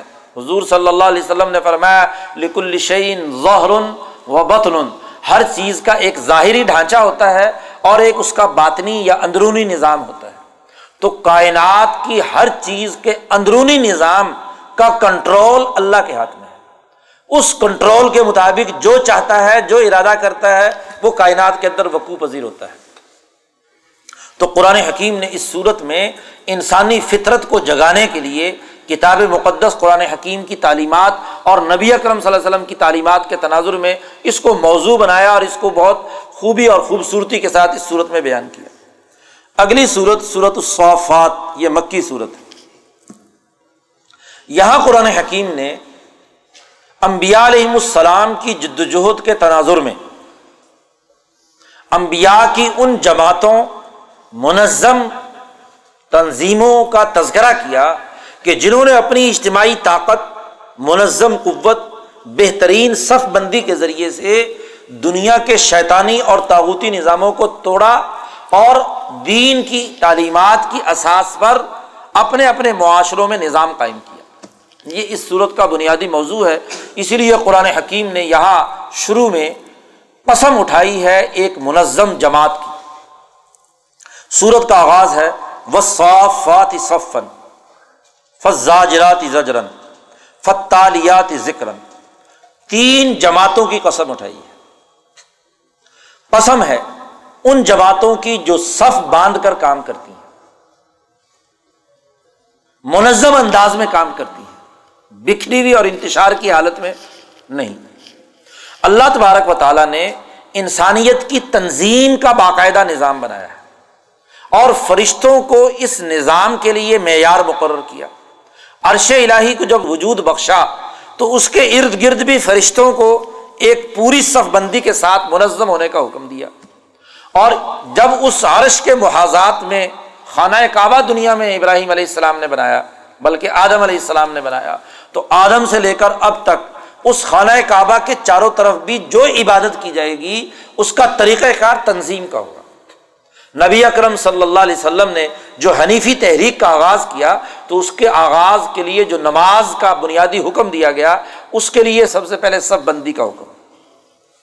اور اتنی تاکید کی حضور نے کہ سو و صفوف حکم دیکھو، اپنی صفوں کو درست کرو۔ ایسا نہ ہو کہ کہیں صف بندی کے نہ ہونے کے نتیجے میں اللہ تعالیٰ تمہارے چہروں اور دلوں کے اندر ایک دوسرے کی مخالفت پیدا کر دے۔ محبت اور اجتماعیت تبھی پیدا ہوگی کہ جب صف درست ہوگی۔ صف میں کجی ہے تو دلوں میں بھی کجی پیدا ہوگی چہروں کے اندر بھی نفاق اور اختلاف پیدا ہو جائے گا۔ تو صف بندی کی اہمیت اور پھر اسی کے ساتھ جب حضور اقدس صلی اللہ علیہ وسلم نے غزوہ بدر میں سب سے پہلا مارکا ہے دشمن کے مقابلے پر، تو نبی اکرم صلی اللہ علیہ وسلم نے دشمن کے مقابلے پر جو جنگی حکمت عملی اپنائی، اس کی خصوصیت بھی صف بندی ہے۔ مکے کے لوگ جنگ کے پرانے طریقے کے مطابق جنگ لڑ رہے تھے۔ آ رہے ہیں، منتشر ہو رہے ہیں، ادھر ادھر بھاگ رہے ہیں، حملہ کیا، واپس لوٹ آئے، کوئی ادھر بہ رہا ہے، کوئی ادھر جا رہا ہے۔ لیکن نبی اکرم صلی اللہ علیہ وسلم نے اپنے تین سو تیرہ ساتھیوں کی تین صفیں بنائی۔ پہلی صف تھی جو تیر انداز تھے، جنہوں نے تیر برسانے تھے۔ وہ ایک صف میں اور ایک ترتیب کے ساتھ بالکل سیدھا کیا اس صف دوسری صف تھی جن کے پاس نیزے اور بھالے تھے۔ ان کو دوسری صف میں کھڑا کیا۔ اور تیسری صف تھی جو تلوار والوں کی تھی۔ سب سے پہلا حملہ تیر اندازوں نے کرنا ہے۔ اس کے بعد جیسے ہی گھمسان کی اگلی جنگ ہوگی تو دوسری صف ایک طے شدہ ترتیب کے مطابق پیش قدمی کرے گی۔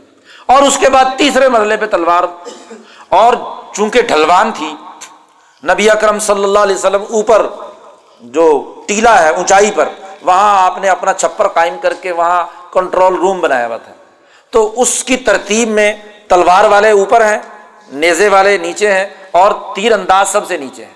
تو باقاعدہ اس کی ایک ترتیب، تو یہ سب بندی تھی جس سب بندی نے ان تین سو آدمیوں کو جم کر اپنے سے تین گنا بڑی طاقت کے ساتھ لڑ کر اس کو شکست دینے کی ان کے اندر طاقت و قوت پیدا کی۔ تو قرآن نے اس صف بندی پر اس جماعت کی تعریف کی ہے۔ اور آگے سورت الصف مستقل آ رہی ہے، جس کا نام ہی سورت الصف ہے۔ ان اللہ یحب الدین یو فی سبیل ہی صفن کا ان بنیان مرسوس اللہ تعالیٰ پسند کرتا ہے اس جماعت کو جو صف بنا کر دشمن کے خلاف سیسا پلائی ہوئی دیوار بن جاتی ہے اور اس کے مطابق جدوجہد اور کوشش اور قتال کرتی ہے۔ تو وہاں قرآن حکیم نے اس کی تعریف کی ہے۔ اس لیے قرآن نے یہاں قسم اٹھائی بس وصافاتی صفن قسم ہے ان جماعتوں کی جو صف بناتے ہیں۔ اب وہ صف نماز کی بھی ہے، جو تعلیم و تربیت کے لیے، وہ صف جنگ کی بھی ہے، وہ حرم کے اندر چاروں طرف نماز اور عبادت کے لیے بھی ہے۔ ہاں جی وہ تمام اقدامات ایک ترتیب کے ساتھ سر انجام دیتے ہیں۔ قرآن حکیم نے ایسی جماعت کی قسم اٹھائی۔ اور یاد رکھیے، اس میں فرشتے بھی شامل ہیں۔ صافات مطلق لفظ بولا ہے۔ اس کے مفہوم کلی کا ایک فرد فرشتے بھی یہاں کچھ مفسرین نے فرشتوں کا ذکر کیا تو فرشتے بھی اس میں شامل ہیں۔ کیونکہ وہ بھی عرش اعلیٰ پر جو چاروں طرف اللہ کی عبادت اور تصویر میں مشغول ہیں تو انہوں نے بھی اپنی صف بندی بنائی ہوئی ہے۔ اور انسان بھی شامل ہیں۔ اور انسانوں میں نماز کی صف بھی ہے اور جہاد اور قتال کی صف بھی ہے۔ اور تنظیمی طاقت و قوت اور اجتماعیت کی صف بندی بھی ہے۔ تو قسم اٹھائی قرآن نے، صافات صفن قسم ہے صف بنا کر جدوجہد اور کوشش کرنے والوں کی۔ فضاجرات زجرن اپنی تنظیمی صلاحیت، صف بندی کے نتیجے میں وہ دشمن کو للکارتے ہیں۔ فضاجراتی زجرن جو انسانیت دشمنی کا کردار ادا کرتے ہیں، ان کو جھڑکتے ہیں، ڈانٹتے ہیں، ان کے ظلم اور کفر کے مقابلے پر جدوجہد اور کوشش کرتے ہیں۔ فتالیات ذکر اور قسم ہے اس جماعت کی جو اللہ کے ذکر یعنی قرآن حکیم کی تلاوت کرتے ہیں۔ قرآن کے احکامات لوگوں کو پڑھ کر سناتے ہیں۔ ان کو ان قوانین اور ضابطوں کی رہنمائی دیتے ہیں۔ ان کی قسم۔ تو اللہ نے تین قسمیں اٹھائیں۔ صف بنانے والوں کی قسم۔ اس اپنی تنظیمی طاقت کے ذریعے سے دشمن کو للکارنے والوں کی قسم۔ فتالیات ذکر اور قرآن کے انقلابی پیغام اور اس کی نصیحت کو لوگوں تک پہنچانے والوں کی قسم۔ تین قسمیں اٹھا کر جواب قسم آیا، ان الہکم لواحد. دیکھو، قسم ہے ان تمام جماعتوں کی کہ تمہارا خدا ایک خدا ہے۔ خدا کی وحدانیت کے ثبوت کے لیے اللہ نے انسانی جماعتوں کی قسم اٹھائی۔ آدم سے لے کر محمد مصطفیٰ صلی اللہ علیہ وسلم تک انبیاء کی جن جن جماعتوں نے اپنی صف بندی کے ذریعے سے اللہ کے دین کے غلبے کے لیے کام کیا، اللہ نے ان تمام جماعتوں کی قسم اٹھا کر کہا، ان نہ الہ واحد کہ تمہارا خدا ایک خدا ہے۔ رب السماوات والارض وما بینہما ورب المشارق۔ وہ آسمانوں اور زمینوں کا رب، اس کے درمیان ہر چیز کا رب۔ و رب المشارق، تمام مشارق و مغارب کا رب۔ رب کی تعریف میں نے شروع میں کی تھی صورت فاتحہ کی تفسیر میں، کہ رب کہتے ہیں کسی بھی چیز کو نقص سے نکال کر کمال تک پہنچانا۔ یعنی کسی چیز میں جو کمزوریاں ہیں، کوتاہیاں ہیں، ان کوتاہیوں اور کمزوریوں کو دور کر کے انہیں ترقیات کے مراحل گزارنا، اس کو کہتے ہیں رب۔ تو رب السماوات والارض آسمانوں، زمینوں مشارق و مغارب، ان کے اندر جتنے نقائص و کمزوریاں یا کوتاہیاں ہیں، ان کو دور کر کے ان تمام کو ارتقاء کے اگلے مرحلوں میں ترقی دینے والی ذات ایک ہی۔ مولانا عبید اللہ سندھی فرماتے ہیں کہ یہاں ان آیات مبارکہ میں حضیرت القدس کا عرش الہی کے ساتھ جو ربط اور اتصال ہے، اسے بیان کیا گیا۔ قرآن نے کہا، ایک طرف تو آسمان و زمین اور رب البشارق و مغارب کا ذکر کیا اور پھر کہا، انا زین سما دنیا بزینت ہم نے اس آسمان دنیا کو ستاروں سے مزین کیا۔ اندھیری رات میں جب آپ آسمان پر دیکھتے ہیں تو پورے آسمان پر ہاں جی ستاروں کی ایک چادر تنی ہوئی ہوتی ہے، جگمگ جگمگ کر رہے ہیں۔ ہم نے اس پورے آسمان کو مزین کیا۔ اور یہ ستارے فضول اور لغ نہیں ہے تمہارے نزدیک تو یہ روشنیاں یا چمکدار چیز ہے اصل میں تو یہ تمام ستارے اس پورے حضیرت القدس کے یا عالم مثال کے یا عالم ملکوت جو ہے، اس کی حفاظت کے لیے مقرر کیے گئے ہیں۔ حفظ من کل شیطان مارد۔ ہر شیطان مردود جو ہے، اس سے حفاظت کرنے کے لیے کہ وہ اس دائرے سے اوپر نہ جا سکے۔ وہ عالم ملاکوت کے بالائی دائرے کے اندر کوئی شیطان داخل نہیں ہو سکتا۔ لا یسمعون الملا اس آسمان کے اوپر جو ملا اعلیٰ ہے، اس بارے میں قرآن حکیم نے دو جگہ پر لفظ استعمال کیا ہے الملا اعلیٰ یہاں بھی لا یسمعون الملا اعلیٰ اور آگے صورت سعود بھی آ رہی ہے کہ بہم بل ملا اعلیٰ از یخ تسمون کیا ہے؟ امام شاہ ولی اللہ دہلوی نے حجرت اللہ البالغ میں مستقل ایک باب مقرر کیا ہے، باب ذکر الملا اعلیٰ شاہ ولی اللہ صاحب یہ کہتے ہیں کہ قرآن حکیم اور احادیث کی مجموعی تعلیمات کا خلاصہ مالا اعلیٰ کی حقیقت کے حوالے سے یہ ہے کہ مالا اعلیٰ عرش الہی کے نیچے ایک ایسا مقام ہے کہ جہاں اس کائنات کو کنٹرول کرنے والے تمام مقرب فرشتے، تمام نورانی قوتیں ان کے نمائندے وہاں پر جمع ہیں۔ اور ایسے ہی انسانوں میں سے وہ انسان جو مقرب بارگاہ الہی ہے خاص طور پر وہ انبیاء علیہم السلام جو دنیا سے رخصت ہو کر چلے گئے۔ وہ انبیاء علیہم السلام ان کی ارواہ مقدسہ، اس ملا اعلیٰ کی ممبر ہے اس ملا اعلیٰ کا حصہ ہے ملا اعلیٰ گویا کہ وہ اجتماعیت ہے فرشتوں اور مقرب انسانوں کی کہ جو اپنی اس اجتماعیت کے ذریعے سے اللہ کے احکامات کو قبول کرتے ہیں اور ان احکامات کو دنیا میں فرشتوں کے ذریعے سے، کائنات کے باقی تمام چیزوں کے ذریعے سے اس کائنات پر عمل درآمد کرنے کے لیے واسطہ بنتے ہیں۔ یہ ملا اعلیٰ۔ مالا اعلیٰ ایک وسیع دائرہ ہے۔ اس وسیع دائرے کے اندر خاص الخاص جو انبیاء اور مقرب فرشتے ہیں، مثلاً آپ نے سنا کہ چار بڑے فرشتے ہیں، جبرائیل، اسرائیل میکائل اسرافیل۔ یہ فرشتوں میں سے وہ فرشتے ہیں جو بہت اونچے درجے کے ہیں اور ہر ایک کے ماتحت لاکھوں، کروڑوں، اربوں خربوں اللہ جانے کتنے فرشتے ہیں، جن کے ذریعے سے وہ کائنات کے پورے نظام کو کنٹرول کیے ہوئے تو اونچے درجے کے جتنے بھی فرشتے ہیں۔ اور امبیا میں سے بھی وہ امبیا جو مجدین امبیا کہلاتے ہیں۔ اول العظم جن کو قرآن نے کہا فصبر کما صبر آپ اسی طریقے سے صبر کریں کہ جیسے اول العظمی منر رسول رسولوں میں سے جو اول العظم رسول ہیں، جیسے انہوں نے صبر و استقامت کا مظاہرہ کیا، اور اول العظم رسولوں میں ابراہیم ہے نو ہے ہاں جی یوسف ہے، اسحاق ہے، اسی طریقے سے موسا ہے، عیسیٰ ہیں خود حضور اقدس صلی اللہ علیہ وسلم جو امام الانبیاء ہیں، تو یہ اول العظم پیغمبر اور مقربین تعداد ہمیں نہیں معلوم، وہ تمام کے تمام دراصل اس مقام کا حصہ ہے جو اس مالا اعلیٰ یعنی جس کو آپ کہہ لیجیے کنٹرول روم ہے، پوری کائنات کا، اس سے بھی اوپر ایک اور مرکز جو براہ راست اللہ تبارک و تعالیٰ کی تجلیات اور انوارات کو قبول کرتا ہے اور ان کے ذریعے سے نیچے اور ان کے ذریعے سے نیچے پھر احکامات دنیا کے اندر ایک ترتیب یعنی ایک سسٹم کے تحت پوری کائنات کے اندر سرکولیٹ ہوتے ہیں۔ تو یہ ملائل اعلیٰ ہے۔ تو ملائے اعلیٰ میں جب اللہ کا کوئی حکم آتا ہے، تو قرآن حکیم یہ کہتا ہے کہ اس ملائے اعلیٰ کا حکم وہاں آیا اور نیچے دنیا میں نازل ہونے کے لیے کہ اب آئندہ یہ کچھ ہونا ہے۔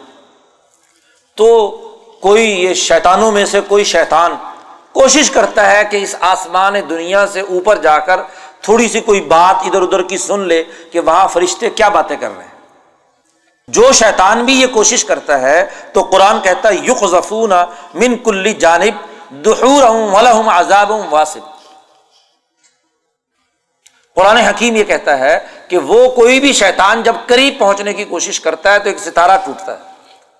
اور جس کو آپ شہاب ثاقب کہتے ہیں حضور فرمایا اپنی احادیث میں کہ وہ شہاب ثاقب دراصل وہ ستارہ ہوتا ہے کہ جو اس چڑھتے ہوئے شیطان کے اوپر جا کر لگتا ہے اور اس کو کیا ہے؟ اس کا راستہ روک دیتا ہے۔ نبی اکرم صلی اللہ علیہ وسلم سے صحابہ نے پوچھا کہ بسا اوقات یہ جادوگر قسم کے لوگ اور کاہنین کچھ پیشن گوئیاں کرتے ہیں اور بسا اوقات ان کی پیشن گوئیاں کچھ سچی بھی ثابت ہو جاتی ہیں۔ کوئی جو بتاتے ہیں مستقبل کی غیب کی خبریں، تو ان میں سے کوئی بات، ان کی کوئی سچی بھی نکل آتی ہے، تو اس کی کیا وجہ ہے؟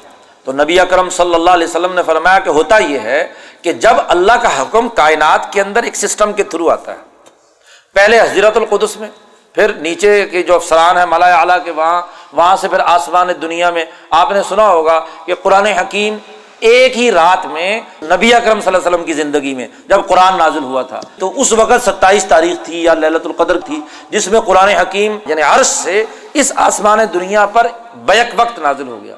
انزلنا، قرآن نے پیچھے کہا ہے، باب افعال ہے اور باب افعال کا خاصہ علماء جانتے ہیں کہ دفعتاً واحد پورا کا پورا قرآن حکیم بیک وقت آسمان دنیا پر نازل ہو گیا۔ اور وہاں سے جتنی ضرورت تھی دنیا میں، اتنا اتنا نبی اکرم صلی اللہ علیہ وسلم پر تیئیس سال کی مدت میں پھر بتدریج دنیا میں آیا۔ تو نبی اکرم صلی اللہ علیہ وسلم نے فرمایا کہ جب اللہ کا کوئی حکم مستقبل میں جو بھی کام سر انجام پانا ہے، ظاہر ہے اس کی منصوبہ بندی پلاننگ پہلے سے شروع ہو جاتی ہے، اس کا طریقہ کار وہاں شروع ہو جاتا ہے۔ تو فرشتوں میں جو بات چیت چل رہی ہوتی نچلی سطح پر، تو کوئی شیطان کوشش کرتا ہے کوئی جن، لفظ جن حضور نے استعمال کیا، کوئی جنی جو ہے نیچے سے جاتا ہے اوپر اور جا کر وہ کوئی نہ کوئی تھوڑی بہت دخان کا دکھ سنی سنائی، ادھر ادھر کی بات، سو میں سے ایک آدھ بات اس کی سمجھ میں آئی اور وہ فوراً نیچے آ کر اس کا جو کاہن یا جادوگر ہوتا ہے، حضور نے فرمایا کہ مرغی جو ہے جیسے کر کر کرتی ہے نا، ایسے ہی وہ بھی کیا ہے، اس کے کان میں وہ پیغام پہنچا دیتا ہے کہ جناب والا یہ نا، یہ بات کوئی تھوڑی سی میں نے اوپر سے سنی اور اس کے ساتھ سو جھوٹ بھی ملا دیتا ہے۔ تو وہ ایک بات تو سچی ہوتی ہے، باقی ساری کی ساری بات کیا ہوتی ہے؟ جھوٹ پر مبنی ہوتی ہے۔ اللہ تبارک و تعالیٰ فرماتے ہیں کہ جب اس طرح کا کوئی جن حرکت کرنے کی کوشش کرتا ہے یعنی جو طے شدہ حدود ہیں، اس سے اوپر جانے کی کوشش کرتا ہے مزید بات سننے کے لیے، تو پھر اللہ نے یہ بات کہی جو یہاں قرآن حکیم میں ذکر کیا گیا ہے کہ اللہ من خطف الخط فتح فعت باہ شہاب الثاقب تو ایک ستارہ ٹوٹتا ہے شہاب ثاقب اور وہ سیرا جا کر اس شیطان کی دم پر لگتا ہے۔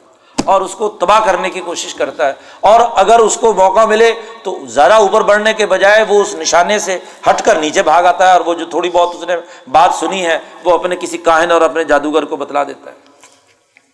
تو قرآن حکیم نے کہا کہ اس حضیرت القدس اور مالا اعلیٰ کی پوری بات محفوظ ہے۔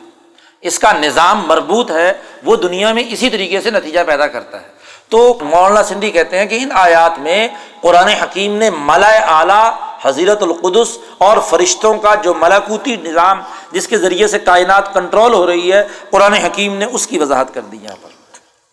اور پھر اس کے بعد قرآن حکیم نے یہاں ان لوگوں کی جو اس پیغام کو قبول نہیں کرتے اور انکار کرتے ہیں، ان کی سزاؤں کی ایک پوری تفصیل بیان کی ہے کہ ان لوگوں کے کیا اعتراضات ہیں کبھی کہتے ہیں کہ دیکھو جی ہم مٹی میں مل گئے، ہڈیاں رل گئی، تو دوبارہ کبھی کیسے ہمیں اٹھایا جائے گا؟ آئزہ متنا وکنہ ترابن و ایزامن آئنہ لمب رسول ہمیں کیسے اٹھایا جائے گا؟ تو قرآن نے اس کی سزا کا تذکرہ کیا ہے اور بتلایا ہے کہ قیامت کے دن ہم حکم دیں گے احشر الزین ظلم ظالموں اٹھ کھڑے ہو وہ ازواج ہم اور اپنی پارٹیوں کو بھی اکٹھا کر لو۔ وہ ماں کانو یا بدون بلکہ جن بتوں کی پوجا کرتے تھے، ان کو بھی لے آؤ۔ اور سب کو اٹھا کر ہم جہنم کی آگ میں ڈال دیں گے۔ فہدوہم الا سراط الجحیم۔ قرآن نے ان کی سزا کا ذکر کیا ہے۔ تفصیلات جہنم کے اندر جو کچھ ان کے ساتھ ہونا ہے، قرآن حکیم نے اس کا ذکر کیا۔ لیکن قرآن نے کہا، انسانوں میں سے ایک سچی جماعت وہ ہے اللہ عباد اللہ المخلصین اللہ کے وہ بندے جو مخلص ہیں، جو اس پورے نظام پر پورا پورا اعتماد اور ایمان رکھتے ہیں الحم رزق معلوم، ان کے لیے انعامات ہیں۔ تو جنت کا تذکرہ کیا ہے کہ جنت میں ان کو کون کون سے انعامات ملیں گے۔ اور پھر انہیں مخلص بندوں کا تذکرہ کرتے ہوئے سب سے پہلے حضرت نو علیہ السلام کا تذکرہ قرآن نے کیا ہے کہ انہوں نے کیسے صف بندی یعنی منظم جد وجہد فضاجرات زجرن فتالیات ذکرن، جو تین باتیں شروع میں بیان کی ہیں، صف بندی، دشمن طاقتوں کو للکارنا اور ڈرانا اور قرآن حکیم جو بھی اللہ کی طرف سے ذکر نازل ہوا ہے، اس کی تلاوت کر کے لوگوں کو احکامات بتلانا، اس کا پہلا کام نو علیہ السلام نے کیا۔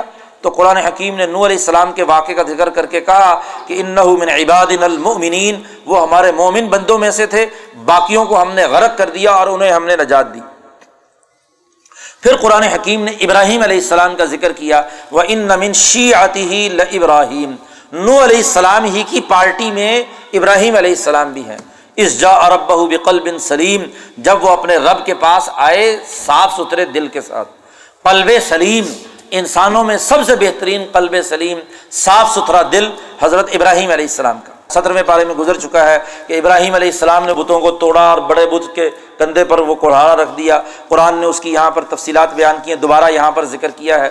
تو اس طریقے سے ابراہیم علیہ السلام نے وہاں کی ان کی جو خرابیاں، ان کی عقل و شعور اور فہم و بصیرت کے حوالے سے جو ان کے اندر سوالات تھے، ان تمام کو جھنجھوڑا اور ان کو درست راستے کی دعوت دی۔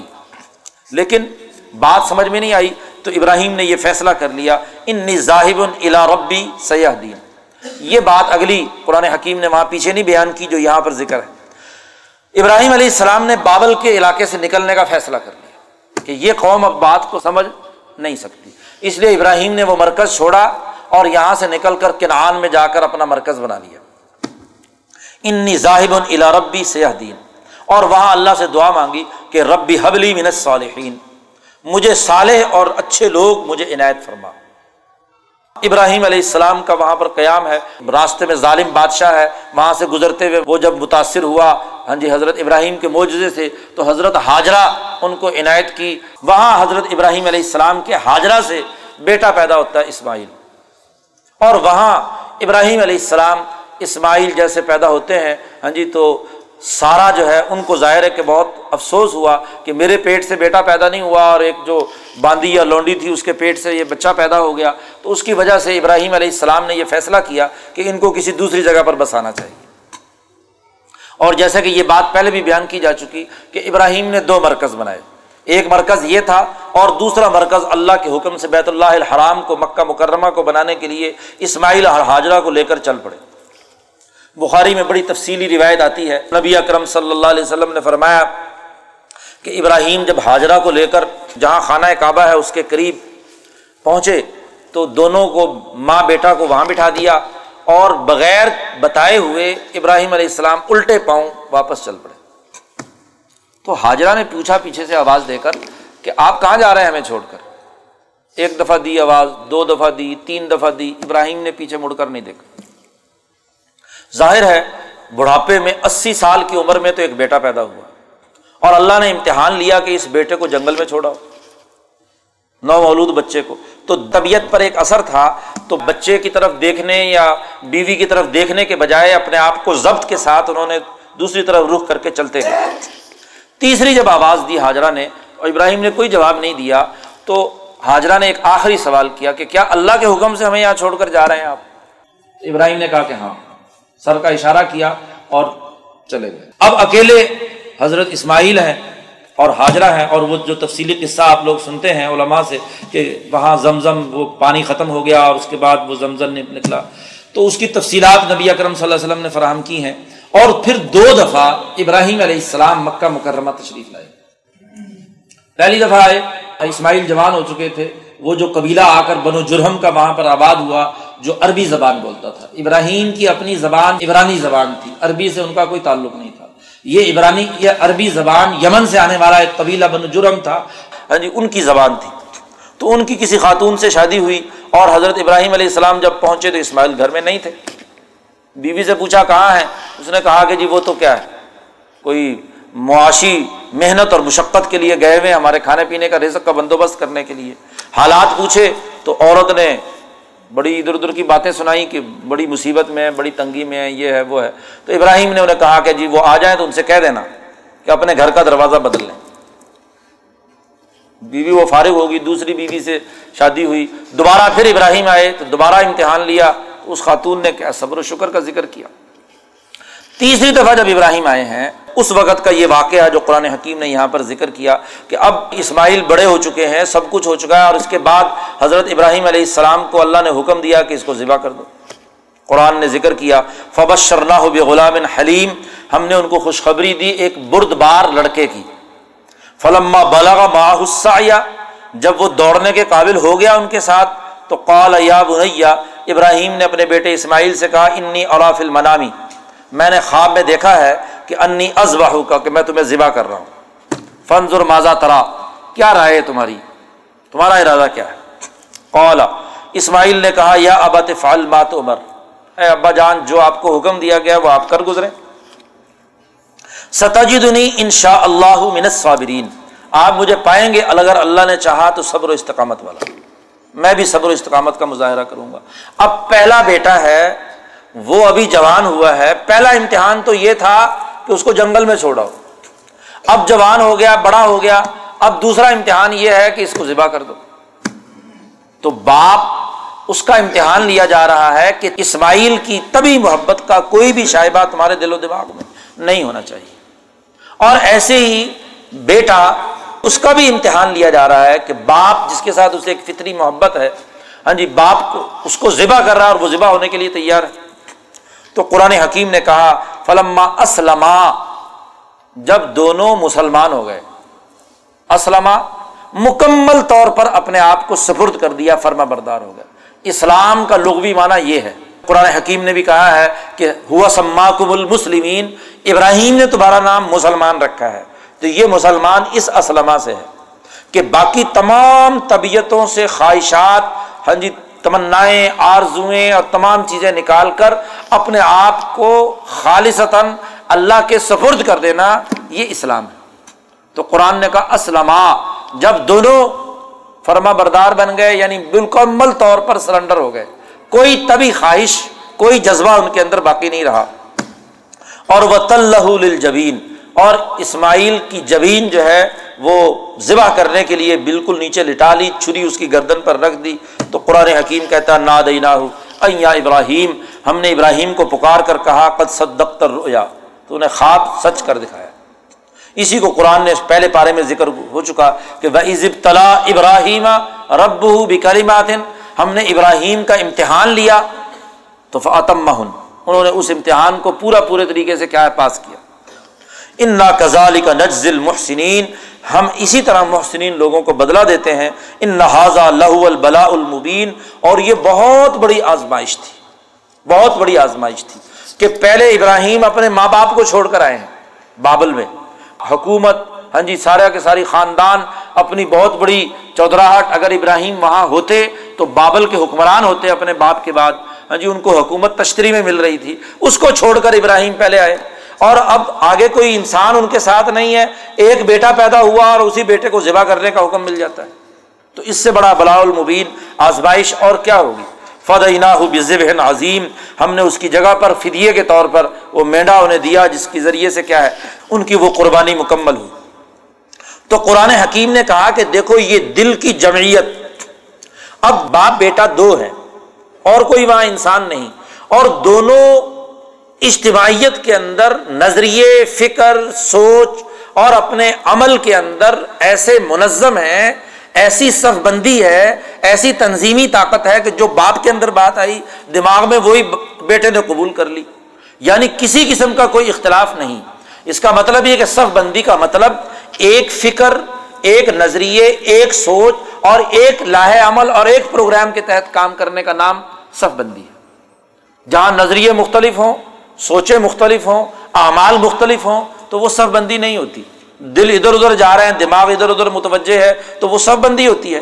وہ تو لوگوں کا وہ ہوتا ہے، بیس لاکھ جمع کر لو، تیس لاکھ جمع کر لو۔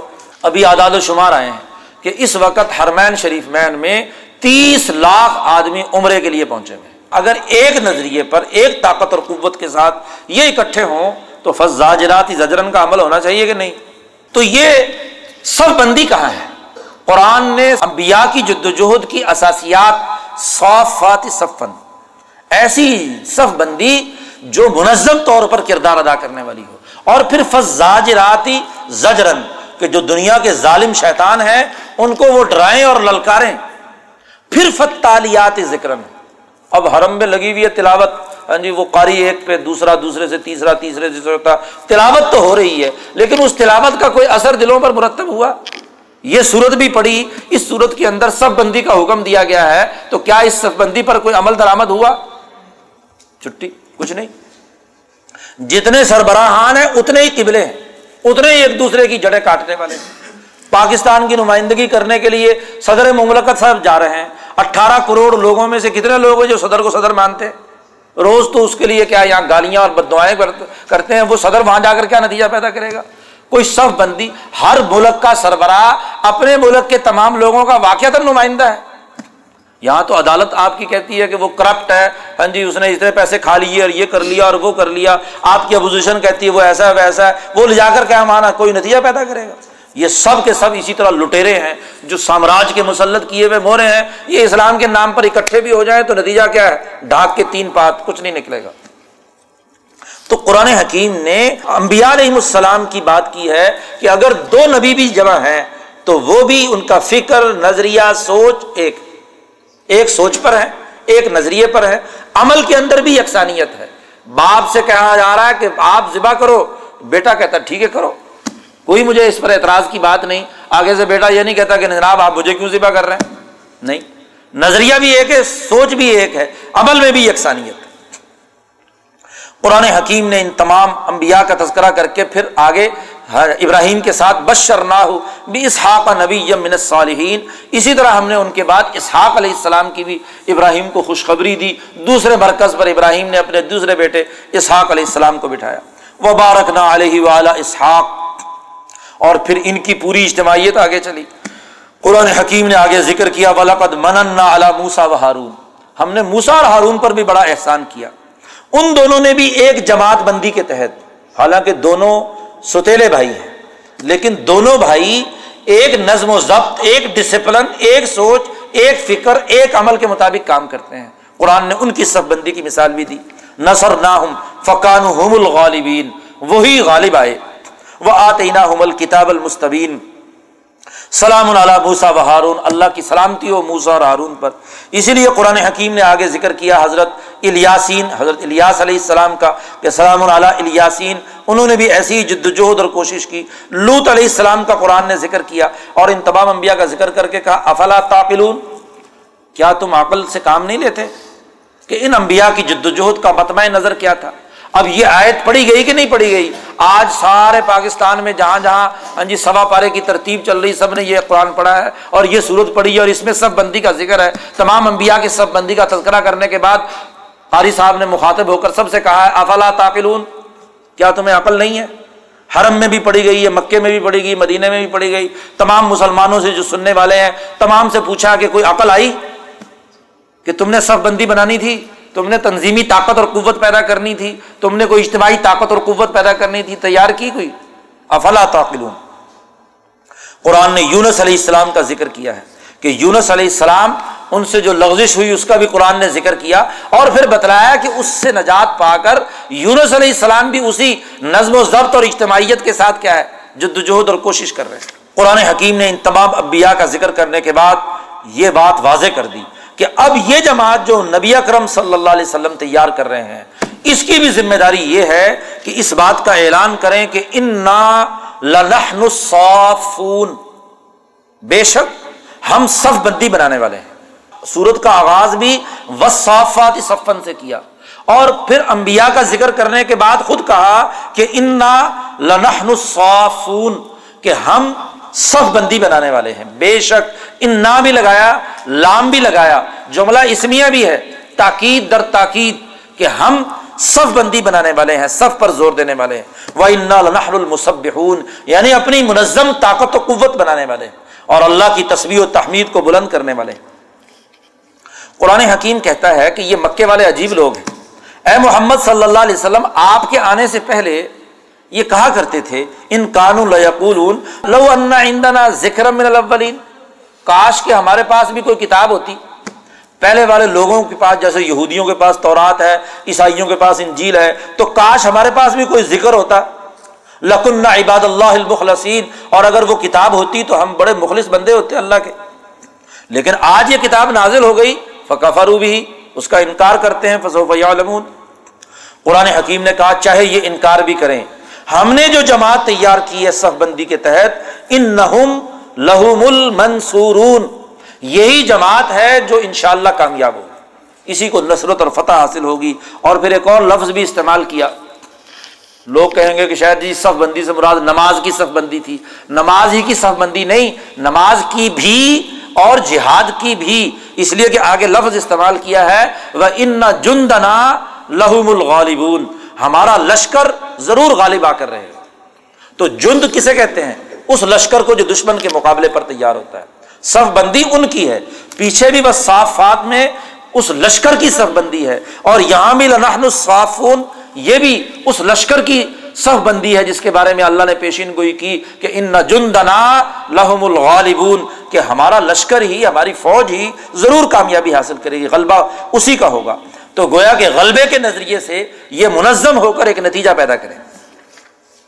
قرآن حکیم نے کہا، اب سر آپ بھی دیکھیے، سوف یوب سرون یہ بھی ان قریب دیکھ لیں گے کہ نتیجہ کس کے حق میں نکلتا ہے۔ یہ منظم جماعت کامیاب ہوتی ہے یا یہ لوگ کامیاب ہوتے ہیں؟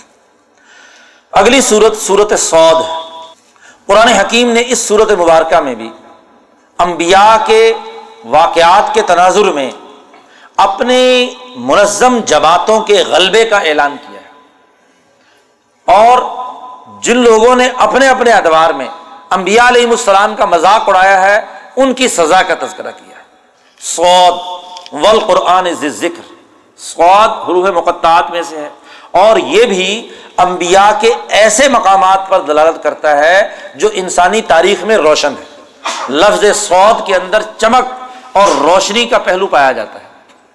تو انبیاء کے وہ مقامات جو روشن ہیں انسانی تاریخ میں، جنہوں نے انسانی تاریخ کو بدلنے کے لیے کردار ادا کیا۔ اور قرآن نے یہاں بھی قسم اٹھا کر کہا ول قرآن ذکر قسم ہے قرآن کی جو سراسر نصیحت ہے، جو نصیحت کرتا ہے تمبی کرتا ہے۔ بل الدین کفر فی عزت و شقاق یہ کافر لوگ جو ہیں، یہ تکبر اور غرور اور مخالفت کے اندر پڑے ہوئے ہیں۔ حالانکہ ان کو پتا نہیں کہ کم اہلکنا من قبل من قرن۔ ان سے پہلے کتنی قومیں ہیں کہ فناد ولا تحین مناس۔ وہ جتنا مرضی شور مچاتے رہے، ہم نے ان کو تباہ و برباد کر دیا۔ عجیب انجا منظر منہم۔ وہ بڑا تعجب کرتے تھے کہ ان کے پاس ڈرانے والا آیا اور کہتے تھے حاضہ ساحر کذاب۔ نبی کو کہتے ہیں کہ یہ جادوگر بھی ہے اور پرلے درجے کا جھوٹا ہے۔ کذاب، ساحر کذاب۔ قرآن کہتا ہے اجال العلیہ الہ واحدہ. کیا اللہ کی جگہ پر انہوں نے اپنی طرف سے کیا ہے، یہ نئے نئے بت گھڑ لیے ہیں؟ ان نہاز الجاب بڑا اعتراض کرتے ہیں نبی پر کہ دیکھو الہ علیہ کی جگہ پر ایک خدا کی بات کرتا ہے۔ تو اس پر بڑے تعجب کا اظہار کرتے ہیں۔ کبھی کہتے ہیں لشیون عجاب، کبھی کہتے ہیں ان نہ لشیون یورات کبھی کہتے ہیں ان حاضہ الختلاق یہ اپنی طرف سے گھڑی ہوئی بات ہے۔ تو قرآن حکیم کا مذاق اڑاتے ہیں مختلف انداز میں۔ قرآن حکیم کہتا انزلہ علیہ ذکر و ممبینہ بل ہم فی شک من ذکری یہ اصل میں قرآن کے قانون اور ضابطے کے بارے میں شک کے اندر مبتلا ہے۔ اور اس شک کا نتیجہ کیا ہوگا؟ بل لما یزوق و عذاب یہ ضرور سزا پائے گی۔ قرآن حکیم نے بتلایا کہ جن تم ماں کا محضوم من الحضاب یہی نہیں ان سے پہلے بھی جماعتیں اور پارٹیاں شکست خوردہ ہوئی ہیں۔ وہ بھی محضوم انہیں شکست ہوئی ہے جماعتوں میں سے۔ قرآن نے یہاں قوم نو قوم عاد، فرعون وغیرہ، سمود، قوم لوت اصحاب العقا وغیرہ، ان تمام کا تذکرہ کر کے کہا الاک الحضاب انسانی تاریخ میں یہ پارٹیاں بھی ہیں اور ان تمام نے انبیاء کو جھٹلایا۔ تو حق کا عقاب، میرا عذاب آیا اور اس نے آ کر ان تمام کو تباہ برباد کر دیا۔ وما ينظر هؤلاء الا صيحه واحده ما لها من فواق۔ ان کو بالکل مہلت نہیں دی گئی۔ اللہ کی طرف سے مسلسل ایک چیخ پڑی اور اس چیخ میں ایک اتنے لمحے کا بھی وقفہ نہیں ہوا جتنا کہ فواق۔ فواق عربی میں کہتے ہیں، جب دودھ دوہا جاتا ہے جانور کا تو ایک دھار ڈالنے کے بعد جو وقفہ ہو کر دوسرے تھن سے دھار نکالتے ہیں، ان دونوں کے درمیان جو وقفہ ہے، دو دھاروں کے درمیان، اس کو کہتے ہیں فواق۔ تو اللہ نے جب یہ عذاب شروع کیا، تو اس میں اتنے لمحے کا بھی وقفہ نہیں ہوا درمیان میں۔ مالہ من فواق۔ مسلسل عذاب آیا اور اس عذاب نے کیا ہے؟ تباہ و برباد کر کے رکھ یہ تمام باتیں ذکر کرنے کے بعد نبی اکرم صلی اللہ علیہ وسلم سے کہا جا رہا ہے اس ور علامہ یقولون۔ یہ جو آپ کا مذاق اڑاتے ہیں یہ جو قرآن کے بارے میں طرح طرح کی باتیں، فضول لغ باتیں کرتے ہیں، آپ اس پر صبر و استقامت کا مظاہرہ کیجیے اپنے نظریے پر جماؤ اور اپنی جد وجہد کے اوپر پوری استقامت کے ساتھ آگے بڑھتے رہیے۔ وز قرآب دنا داود ازل عید اور ہمارے بندے داود کا ذکر کیجیے جو طاقتور تھے، جنہوں نے حکومت قائم کی، خلیفہ تھے۔ ان نہ اواب، وہ اللہ کی طرف رجوع کرنے والے تھے۔ قرآن حکیم نے کہا کہ ہم نے ان کے لیے پہاڑ مسخر کر دیے پرندے مسخر کر دیے، کل اللہ اواب، تمام چیزیں ان کی طرف رجوع کرنے والی تھی قرآن حکیم نے کہا وہ شدد نہ ملک ہم نے ان کی حکومت مضبوط کی۔ مکہ مکرمہ میں نبی اکرم صلی اللہ علیہ وسلم سے کہا جا رہا ہے کہ ذرا داود کی حکمرانی کو یاد کیجیے کیوں؟ حکومت کوئی مقصد تھا؟ حکومت کوئی نظریے کے طور پر آپ کے سامنے تھی تو اسی لیے آپ کو کہا جا رہا ہے کہ ذرا داود کی حکومت کا تذکرہ کیجیے تو داود کی حکومت کا تذکرہ کرنے کا مطلب نبی اکرم صلی اللہ علیہ وسلم کی حکومت قائم کرنے کے لیے ایک واضح نقشہ اور رائے واضح کرنا ہے کہ آپ کو بھی وہی کام کرنا ہے۔ اس کو یاد کیجیے اس لیے صبر و استقامت کے ساتھ وہ کام کرتے رہیے۔ شددنا ملک ہو ہم نے ان کی حکومت کو مضبوط کیا۔ وہ آتے الحکمت اور ہم نے ان کو حکمت عطا کی۔ وہ فصل الخطاب اور گفتگو بڑی عمدہ طریقے سے کرنے کی صلاحیت عطا کی۔ جو دائی ہے، جس نے اپنے نظریے کی دعوت دینی ہے، اس کی گفتگو بالکل واضح اور دو ٹوک ہونی چاہیے۔ اگر مقرر تقریر کر رہا ہو اور تقریر کسی کو سمجھ میں نہ آئے، ایسے ہی پتہ نہیں کیا بات، کوئی ادھر کی مار دی، کوئی ادھر کی بات کی، کوئی ادھر کی کری، تو وہ زیادہ زیادہ کیا ہے، مجمع باز تو ہو سکتا ہے، لیکن اپنا نظریہ نہیں سمجھا سکتا۔ نظریہ سمجھانے کے لیے ضروری ہے کہ بات دو ٹوک انداز میں قطعی طور پر اور ایک ترتیب کے ساتھ سلیقے سے سمجھائی جائے تاکہ سامعین کو بات سمجھ میں آ جائے۔ تو داود علیہ السلام کے اندر یہ بہت اونچے درجے کی صلاحیت تھی کہ فصل الخطاب، خطاب کرنے کی، بات کو سمجھانے کی، تفصیل کے ساتھ اس کو واضح کرنے کی، سلیقے کے ساتھ اپنی بات کو، نظریے کو منتقل کرنے کی صلاحیت پائی جاتی تھی۔ قرآن حکیم نے داود علیہ السلام کی حکمرانی کا ذکر کیا اور پھر قرآن حکیم نے ان کے زمانے کا ایک فیصلہ اس کا ذکر کیا۔ قرآن حکیم کہتا ہے کہ دو فریق تھے جو آپس میں جھگڑ رہے ہیں اور وہ دونوں فریق حضرت داود علیہ السلام کے پاس فیصلہ کرانے کے لیے آتے ہیں ایک مثال کے ذریعے سے قرآن بات سمجھا رہا ہے۔ خسمانی بغا باز دو فریق آئے خسم فریق آپس میں مقدمہ لے کر حضرت داود علیہ السلام کی عدالت میں اور کہنے لگے فہ کم بیننا بالحق۔ درست فیصلہ کرے ہمارے درمیان حق اور عدالت کے ساتھ۔ کیا ایک آدمی نے دعویٰ دائر کیا، داود کی عدالت میں، ان نہذا عقی یہ میرا بھائی ہے۔ دوسرا جو ہے، سگا بھائی ہے۔ یہ میرا بھائی ہے۔ ان نہذا عقی لہو تسون و تسون نہ یہ اتنا بڑا بالدار ہے کہ اس کے پاس ننانوے دمبیاں ہیں۔ داود علیہ السلام کے زمانے میں زراعت اور زراعت کے اندر بھی یہ بھیڑے پالنے، بکریاں پالنے کا عمل اس علاقے کے اندر ایک باقاعدہ رواج اس کے پاس تسعون و تسعون نہ ننانوے دمبیاں اس کے پاس ہیں۔ اور ولی نہ جت واحدہ۔ میرے پاس ایک دمبی ہے کہ میری چونکہ سو پوری ہونا ضروری ہے، تو یہ دمبی مجھے بھی دے دے۔ اکفل نہیں ہا یہ مجھے کہتا ہے، وہ میری ایک دمبی بھی، کہ کہتا ہے، یہ بھی مجھے دے دے۔ یعنی ننانوے سے اس کا پیٹ نہیں بھرا، سرمایہ پرستی کی اتنی حوث ہے، مال و دولت کی اتنی محبت اس پر چھائی ہوئی ہے کہ ننانوے ہیں، پھر بھی راضی نہیں ہے۔ اور کہتا ہے کہ چونکہ جو ننانوے کے پھیر میں پڑتا ہے، وہ سو ضرور کرنا چاہتا ہے۔ تو اس نے کہا بھی چلو، سو پوری ہو جائے گی، یہ ایک بھی مجھے دے دے۔ اب فل نہیں ہے۔ اور وہ ازنی فل خطاب اور گفتگو میں یہ مجھ پر غالب آ جاتا ہے۔ یعنی مجھ پر چڑھائی کرتا ہے، دباؤ ڈالتا ہے اور طاقت استعمال کرنے کی بات کرتا ہے کہ میرے پاس سرمایہ دار ہے، ظاہر ہے طاقتور ہے، کہتا ہے کہ یہ مجھے، یہ دمبی بھی مجھے دے دے۔ تو داود علیہ السلام کی عدالت میں مقدمہ دائر کیا، قرآن نے اس کو نظیر کے طور پر پیش کیا کہ سرمایہ دار کی خواہش مسلسل سرمایہ کے لوٹ کسوٹ کی ہوتی ہے۔ اس کے پاس ننانوے ہوں تو وہ سو پورے کرنے کے چکر میں ہو جاتا ہے۔ اور جو بیچارہ غریب جس کے پاس ایک ہے، اس سے بھی چھینتا ہے۔ تو داود علیہ السلام نے فیصلہ کیا، لقد ظلم کا بس نہ آ جاتی کا اعلان آج ہی تو نے بڑا ظلم کیا۔ اس سے کہا کہ تم نے بڑا ظلم کیا کہ تو اس کی ایک دمبی بھی چھین رہا ہے۔ اور ایک بڑا اہم فیصلہ حضرت داود علیہ السلام نے بیان کیا کہ ان نہ کثیرم من الخلطائی لبغی باز بازن یہ اکثر شریک لوگ جو ہوتے ہیں، ظاہر بھائی دونوں اور ان کی مال میں بھی شرکت کسی نہ کسی درجے میں۔ یہ شریکوں کے درمیان عام طور پر ایک آدمی دوسرے کے خلاف ظلم کرتا ہے۔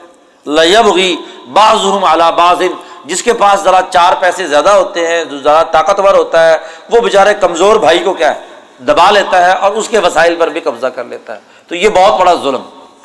تو یہاں قرآن حکیم نے داود علیہ السلام کی حکمرانی کے زمانے کا ایک واقعہ بیان کر کے عدل و انصاف کی اہمیت واضح کی ہے کہ کس طریقے سے مظلوم لوگ، ان کے اوپر یہ ظالم لوگ سرمایہ پرست کس طریقے سے ظلم و ستم کرتے ہیں اور انبیاء اس کے خلاف فیصلے کرتے ہیں۔ قرآن حکیم نے یہاں پھر داود علیہ السلام کو بھی مخاطب کر کے بیان کیا ہے۔ گزشتہ کا ظاہر دور کا واقعہ ہے۔ یا داود، اے داود، انا جالنا کا خلیفتاً فل عرض ہم نے تمہیں زمین میں حکومت دی۔ فہ کم بین بالحق۔ آپ انسانوں کے درمیان عدل و انصاف کے مطابق فیصلہ کریں۔ یہاں قرآن نے بین الناس کہا، تمام انسان، بلا تفریق، رنگ، نسل، مذہب۔ کسی انسان کا کون سا مذہب ہے؟ کون سا عقیدہ ہے؟ کون سی نسل سے تعلق رکھتا ہے؟ اس سے غرض نہیں۔ بین الناس جب بھی فیصلہ کریں تو بالحق عدل و انصاف کے مطابق کریں۔ اور ولا طبیل ہوا اور یاد رکھو، خواہشات کے مطابق اتباع نہیں کرنی۔ آپ کے دل میں کوئی خواہش ہو، تو خواہش کے مطابق جج جو ہے، وہ اپنی خواہشات کے مطابق فیصلہ کرے۔ ایسا نہیں۔ خواہشات کے مطابق فیصلہ کرنا، یہ جج کی جو اہلیت اور صلاحیت ہے، اس کو مشکوک بنا دیتا ہے۔ اس لیے قرآن نے داود علیہ السلام کے حوالے سے ذکر کیا کہ ولا طویل ہوا اپنی خواہشات کے مطابق فیصلہ مت کرو۔ فیوز اللہ کا ان سبیر اللہ اگر تم نے خواہش کے مطابق فیصلہ کیا، تو گویا کہ تم اللہ کے راستے سے گمراہ ہو نبی کو اللہ نے وارننگ دی ہے۔ حالانکہ نبی معصوم ہے، پاک ہے۔ نبی کو حکم دیا جا رہا ہے کہ دیکھو، اگر تم نے اپنی ذاتی خواہش یا کسی طبی تقاضے سے کوئی بھی فیصلہ کیا، تو یہ فیصلہ تمہیں اللہ کے راستے سے گمراہ کر دے گا۔ اور غیر نبی اگر یہ کام کرے، تو ظاہر ہے کہ اس کی گمراہی تو پتہ نہیں کہاں جا کے روکے گی۔ ان الدین یزل عن سبیل اللہ اور یاد رکھو، جو لوگ اللہ کے راستے سے گمراہ ہو گئے لہم عذاب شدید بما نسو یوم الحساب۔ ان کے لیے بڑا سخت عذاب۔ ہے قرآن حکیم نے آگے ایک اور حقیقت کا اظہار کیا کہ دیکھو، ما خلق السما ابل ارد وما بینہما باطلا۔ ہم نے یہ آسمان و زمین، فضول اور لو پیدا نہیں کیے۔ کہ جو جو ہے مرضی کرو، جیسا مرضی ظلم پنپے اور پھیلے، ایسا نہیں۔ ہے ظلم و ستم کے اس ماحول کو قبول کرنا یہ درست بات نہیں ہے۔ یہ کائنات فضول اور لغ پیدا نہیں کی گئی، ایک طریقہ کار کے مطابق بنائی گئی ہے۔ اور اس طریقے کی جو مخالفت کرے گا، اس عدل و انصاف کی وہ سزا کا مستوجب بنے گا۔ قرآن حکیم نے کہا کہ یہ سزا والے جو لوگ ہیں، ان کو ضرور سزا ملے گی جو ظلم کرتے ہیں۔ قرآن حکیم نے پھر حضرت سلیمان علیہ السلام کا ذکر کیا ہے۔ وہ سلیمان نعم العبد سلیمان علیہ السلام بھی بہت اچھے بندے تھے۔ ان نحو اواب۔ قرآن حکیم نے ان کے بھی جو جہاد کے گھوڑے تھے، ان کا بھی ذکر کیا ہے۔ اور انہوں نے جو دعا مانگی ہے، اس دعا کا بھی ذکر کیا ہے۔ اور انہوں نے یہ دعا کی، رب فرلی و حبلی ملک اللہ یم بغی ممبادی پیچھے شروع میں کہا وزقر ابدرا داود۔ داود علیہ السلام کا ذکر کیجیے اب یہاں کہا جا رہا ہے، سلیمان کا تذکرہ کیجیے اور سلیمان کی بھی دعا بیان کی جا رہی ہے۔ سلیمان کیا دعا مانگ رہے؟ کہ اے اللہ مجھے معاف کر دے۔ اور مجھے ایسی حکومت عطا کر حبلی ملکن لا بغیل احدم ممبادی کہ میرے بعد کسی اور کو ایسی حکومت نہ دینا۔ لا بغیل احدم ممبادی ان کا انتل وہاب اور تو عطا کرنے والا ہے۔ سلیمان علیہ السلام کو ایسی حکومت اللہ نے عطا کی کہ جو نہ صرف انسانوں پر، بلکہ جنات پر بھی تھی۔ پرندوں پر بھی تھی۔ تمام مخلوقات کے اوپر سلیمان علیہ السلام کو اللہ نے حکومت عطا کی، ان کے پرندوں کی بولیاں سننا، سمجھنا، ان کے لشکر پیچھے تفصیلات اس کی آ چکی۔ ایک حدیث آتی ہے، نبی اکرم صلی اللہ علیہ وسلم نے فرمایا، ایک رات ایک شیطان کو حضور نے پکڑ لیا، جن تھا، اس کو پکڑ لیا۔ اور حضور فرماتے ہیں کہ فجر کی نماز کے بعد کہ میرا ارادہ تھا کہ اس جن کو میں یہاں مسجد نبوی میں جو ستون تھا، کہ اس ستون کے ساتھ باندھ دوں اور دن میں تم لوگ تماشا دیکھو کہ اتنا بڑا افریت اور جن جو ہے نا بندہ ہوا نظر آ رہا ہے۔ لیکن مجھے اپنے بھائی سلیمان کی دعا یاد آ گئی جو قرآن میں ہے کہ حبلی ملک اللہ بغیل احد ممبادی مجھے ایسی حکومت عطا کرنا کہ جو میرے بعد کسی کو نہ مو تو چونکہ اپنے بھائی کی اس دعا کی لاج رکھنے کے لیے جن پر میں نے قابو تو پا لیا تھا، لیکن میں نے اس کا مظاہرہ تمہارے سامنے اس لیے نہیں کیا کہ سلیمان کی سلطنت کا جو اظہار ہے، ظاہر ہے کہ سلیمان کے بعد اگر میں بھی یہ اظہار کروں کہ جن میرے قبضے میں بھی ہیں، تو پھر کیا ہوگا؟ میرے بھائی کی خواہش جو ہے نا، وہ پوری نہیں ہوگی۔ اس لیے میں اپنے بھائی کی لاج رکھنے کے لیے اس کو چھوڑ دیا۔ تو سلیمان علیہ السلام کو حکومت ادا کی گئی کہ لا بغیل احد ممبادی اور نبی اکرم صلی اللہ علیہ وسلم سے یہ دعا سلیمان علیہ السلام کی بتلانے کا مقصد کیا ہے؟ کہ آپ بھی ایسی ہی حکومت قائم کرنے کی جد و اور کوشش کریں گے۔ اور سب سے بڑی دلیل یہ ہے کہ میں نے پہلے بھی بیان کیا تھا کہ ابو بکر صدیق رضی اللہ تعالیٰ عنہ کا جو قصیدہ طویل موجود ہے، اس میں انہوں نے اللہ سے اپنی مغفرت کی دعا بھی مانگی ہے اور وہاں کہا ہے کہ اے اللہ آتینی ملکن کبیرن ابو بکر صدیق یہ دعا مانگ رہے ہیں کہ اے اللہ، مجھے عطا کر ایک بہت بڑا ملک، بہت بڑی حکومت ملکن کبیرن تو حکومت کا مطالبہ خود اللہ سے دعا کے طور پر حضرت ابو بکر صدیق مانگ رہے ہیں۔ تو حکومت مقصد ہے تو مانگ رہے ہیں نا۔ اگر مقصد نہ ہوتا، اپنا نظام قائم کرنا تو مانگتے کیوں؟ تو یہ انبیاء کے واقعات سنانے کا مقصد دراصل یہ ہے کہ یہ اہداف و مقاصد ہیں نبی اکرم صلی اللہ علیہ وسلم کے بھی۔ اس کے بعد حضرت ایوب علیہ السلام کا ذکر کیا ہے وز قرآبدنا ایوب۔ ہمارے بندے ایوب کا بھی ذکر کرو۔ ان کا بھی تذکرہ کرو۔ اور قرآن نے اس ان کا تذکرہ کیا ہے کہ کس طریقے سے انہوں نے صبر و استقامت کے ساتھ تمام مصیبتیں برداشت کی جتنی مشقتیں ان کے مال پر، ان کے گھر پہ، ان کے جسم پر، ان کی جان پر، ان تمام مصیبتوں کو انہوں نے صبر و استقامت کے ساتھ برداشت کیا۔ اسی طرح قرآن نے کہا وزقر عبادنا ہمارے بندے ابراہیم، اسحاق، یعقوب، جو ال العیدی ول ابسور جو بڑے طاقتور لوگ تھے۔ اپنے اپنے دور میں انہوں نے اپنی طاقت کا اجتماعیت کا مظاہرہ کیا۔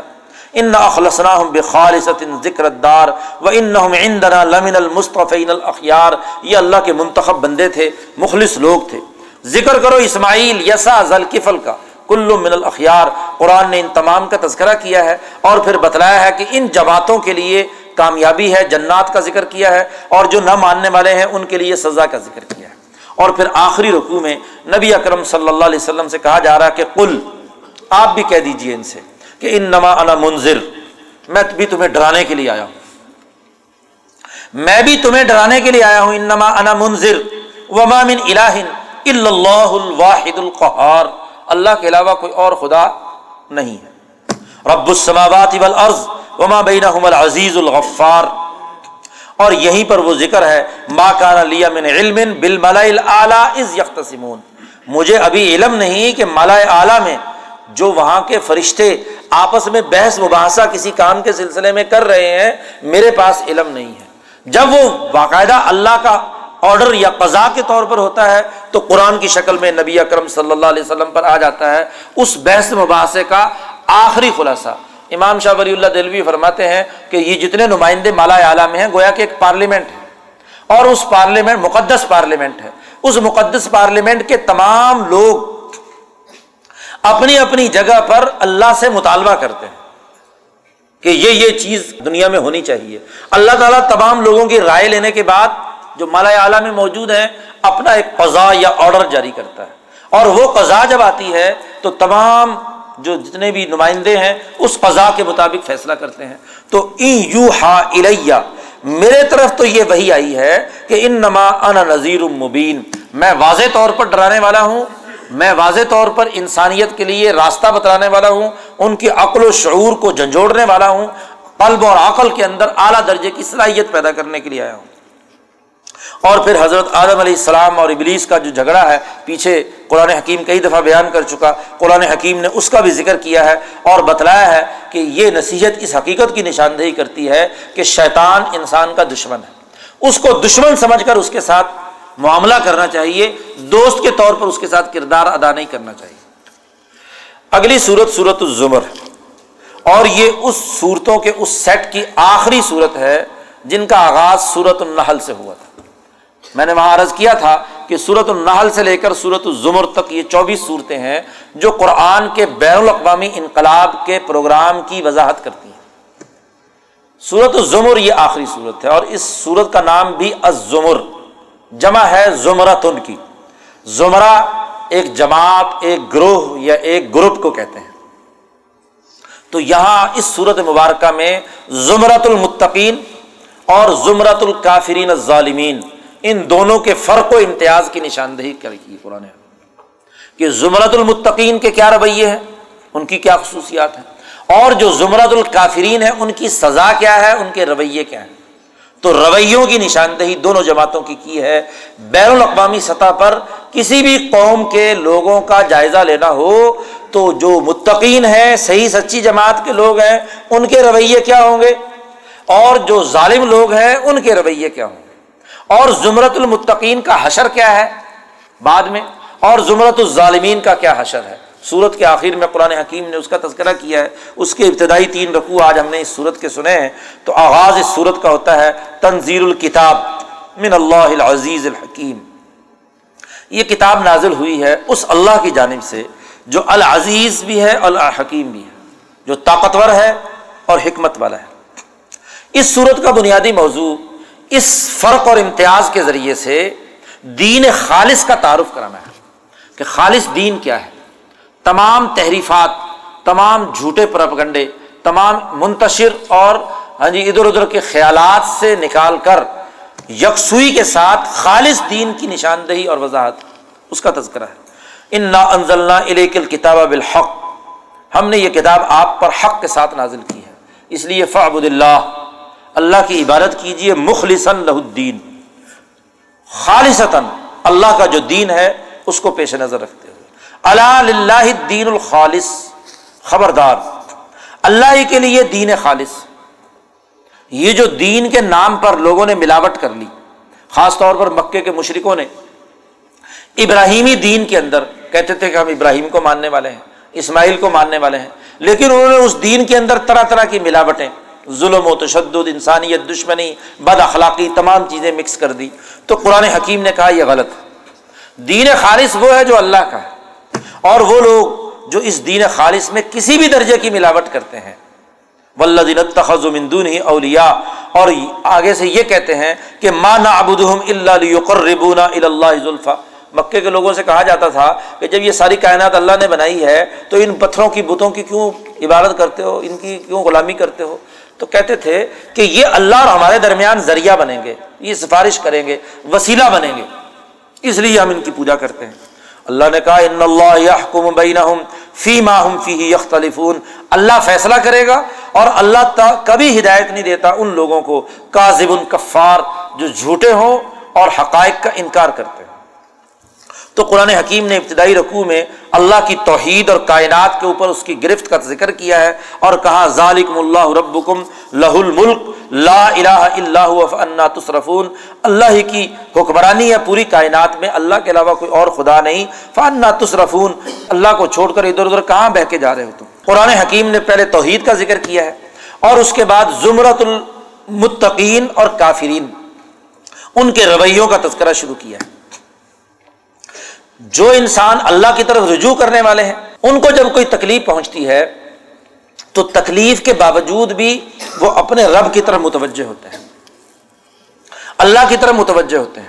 اور جو لوگ اس بنیادی پیغام کی طرف توجہ نہیں کرتے، انکار کرتے ہیں، ان کے لیے قرآن حکیم نے سزا کا ذکر کیا ہے اور پھر بتلایا ہے کہ حل یستین یا علمون کیا علم والے اور بغیر علم والے دونوں برابر ہوتے ہیں؟ نہیں. ایک کے پاس علم، عقل، شعور ہے، سوسائٹی کا مطالعہ کرتا ہے، عقل و شعور سے کام لیتا ہے، درست اقدامات اور فیصلے کرتا ہے، اور ایک کے پاس علم ہی نہیں ہے سرے سے. تو بغیر علم کے، بغیر سوچے سمجھے دنیا میں جو بھی عمل کیا جائے، وہ یا گمراہی ہوگا، اور اگر عمل نہیں ہے تو سرے سے تباہی ہے. تو دونوں برابر نہیں. ان نما یتذکر اول الباب اس قرآن سے نصیحت حاصل کرتے ہیں وہ لوگ جو عقل مند جن کے دماغ میں مغز ہے جو اس بات کو سمجھنا چاہتے ہیں۔ قرآن حکیم نے ان زمرت المتقین کے رویے بیان کرتے ہوئے کہا کل یا عباد الزین آمن التقو ربک اپنے رب سے ڈرو۔ للذین احسن فی حاضی دنیا حسنا جو لوگ بھی اچھا کام کریں گے دنیا میں، ان کے لیے دنیا میں بھی اچھائی ہے۔ یہ بڑی اہم بات قرآن نے کہی ہے۔ آج لوگ یہ کہتے ہیں کہ جی ہم تو صرف آخرت کے لیے کریں گے۔ دنیا جیسے چاہے مرضی گزرے، یہاں جوتے لگیں تو ٹھیک ہے، یہاں غلامی ہو تو کوئی بات نہیں، یہاں اگر ذلت ہو رہی ہے تو کوئی حرج نہیں۔ چلو آخرت تو اچھی ہونی چاہیے۔ یہ بات بالکل غلط۔ قرآن نے کہا، للذین احسن فی حاضی دنیا حسنا۔ جو لوگ اس دنیا کے اندر اچھا کام کرتے ہیں، ان کے لیے دنیا میں بھی اچھائی اور اگر ایک جگہ پر تمہارے سے صحیح کام نہیں ہو سکتا تو ارض اللہ واسع اللہ کی زمین وسیع ہے، دوسری جگہ پہ جا کر کام کرو۔ ان نما صابرون اجرحم بغیر حساب۔ اسی طرح متقین کا ایک اور رویہ بیان کیا کہ کل آپ کہہ دیجیے، انی امر تو مجھے یہ حکم دیا گیا ہے کہ میں اللہ کی خالص عبادت کروں۔ ان آبد اللہ مخلص اللہ الدین۔ اور مجھے یہ بھی حکم دیا گیا ہے کہ میں پہلا مسلمان بنوں۔ اے نبی اکرم صلی اللہ علیہ وسلم، آپ کہہ دیجیے کہ انی اخاف ان تو ربی عذاب یوم عظیم۔ کہ میں ڈرتا ہوں کہ اگر میں نے اپنے رب کی نافرمانی کی تو ایک بہت بڑا عذاب مجھے پکڑ لے گا۔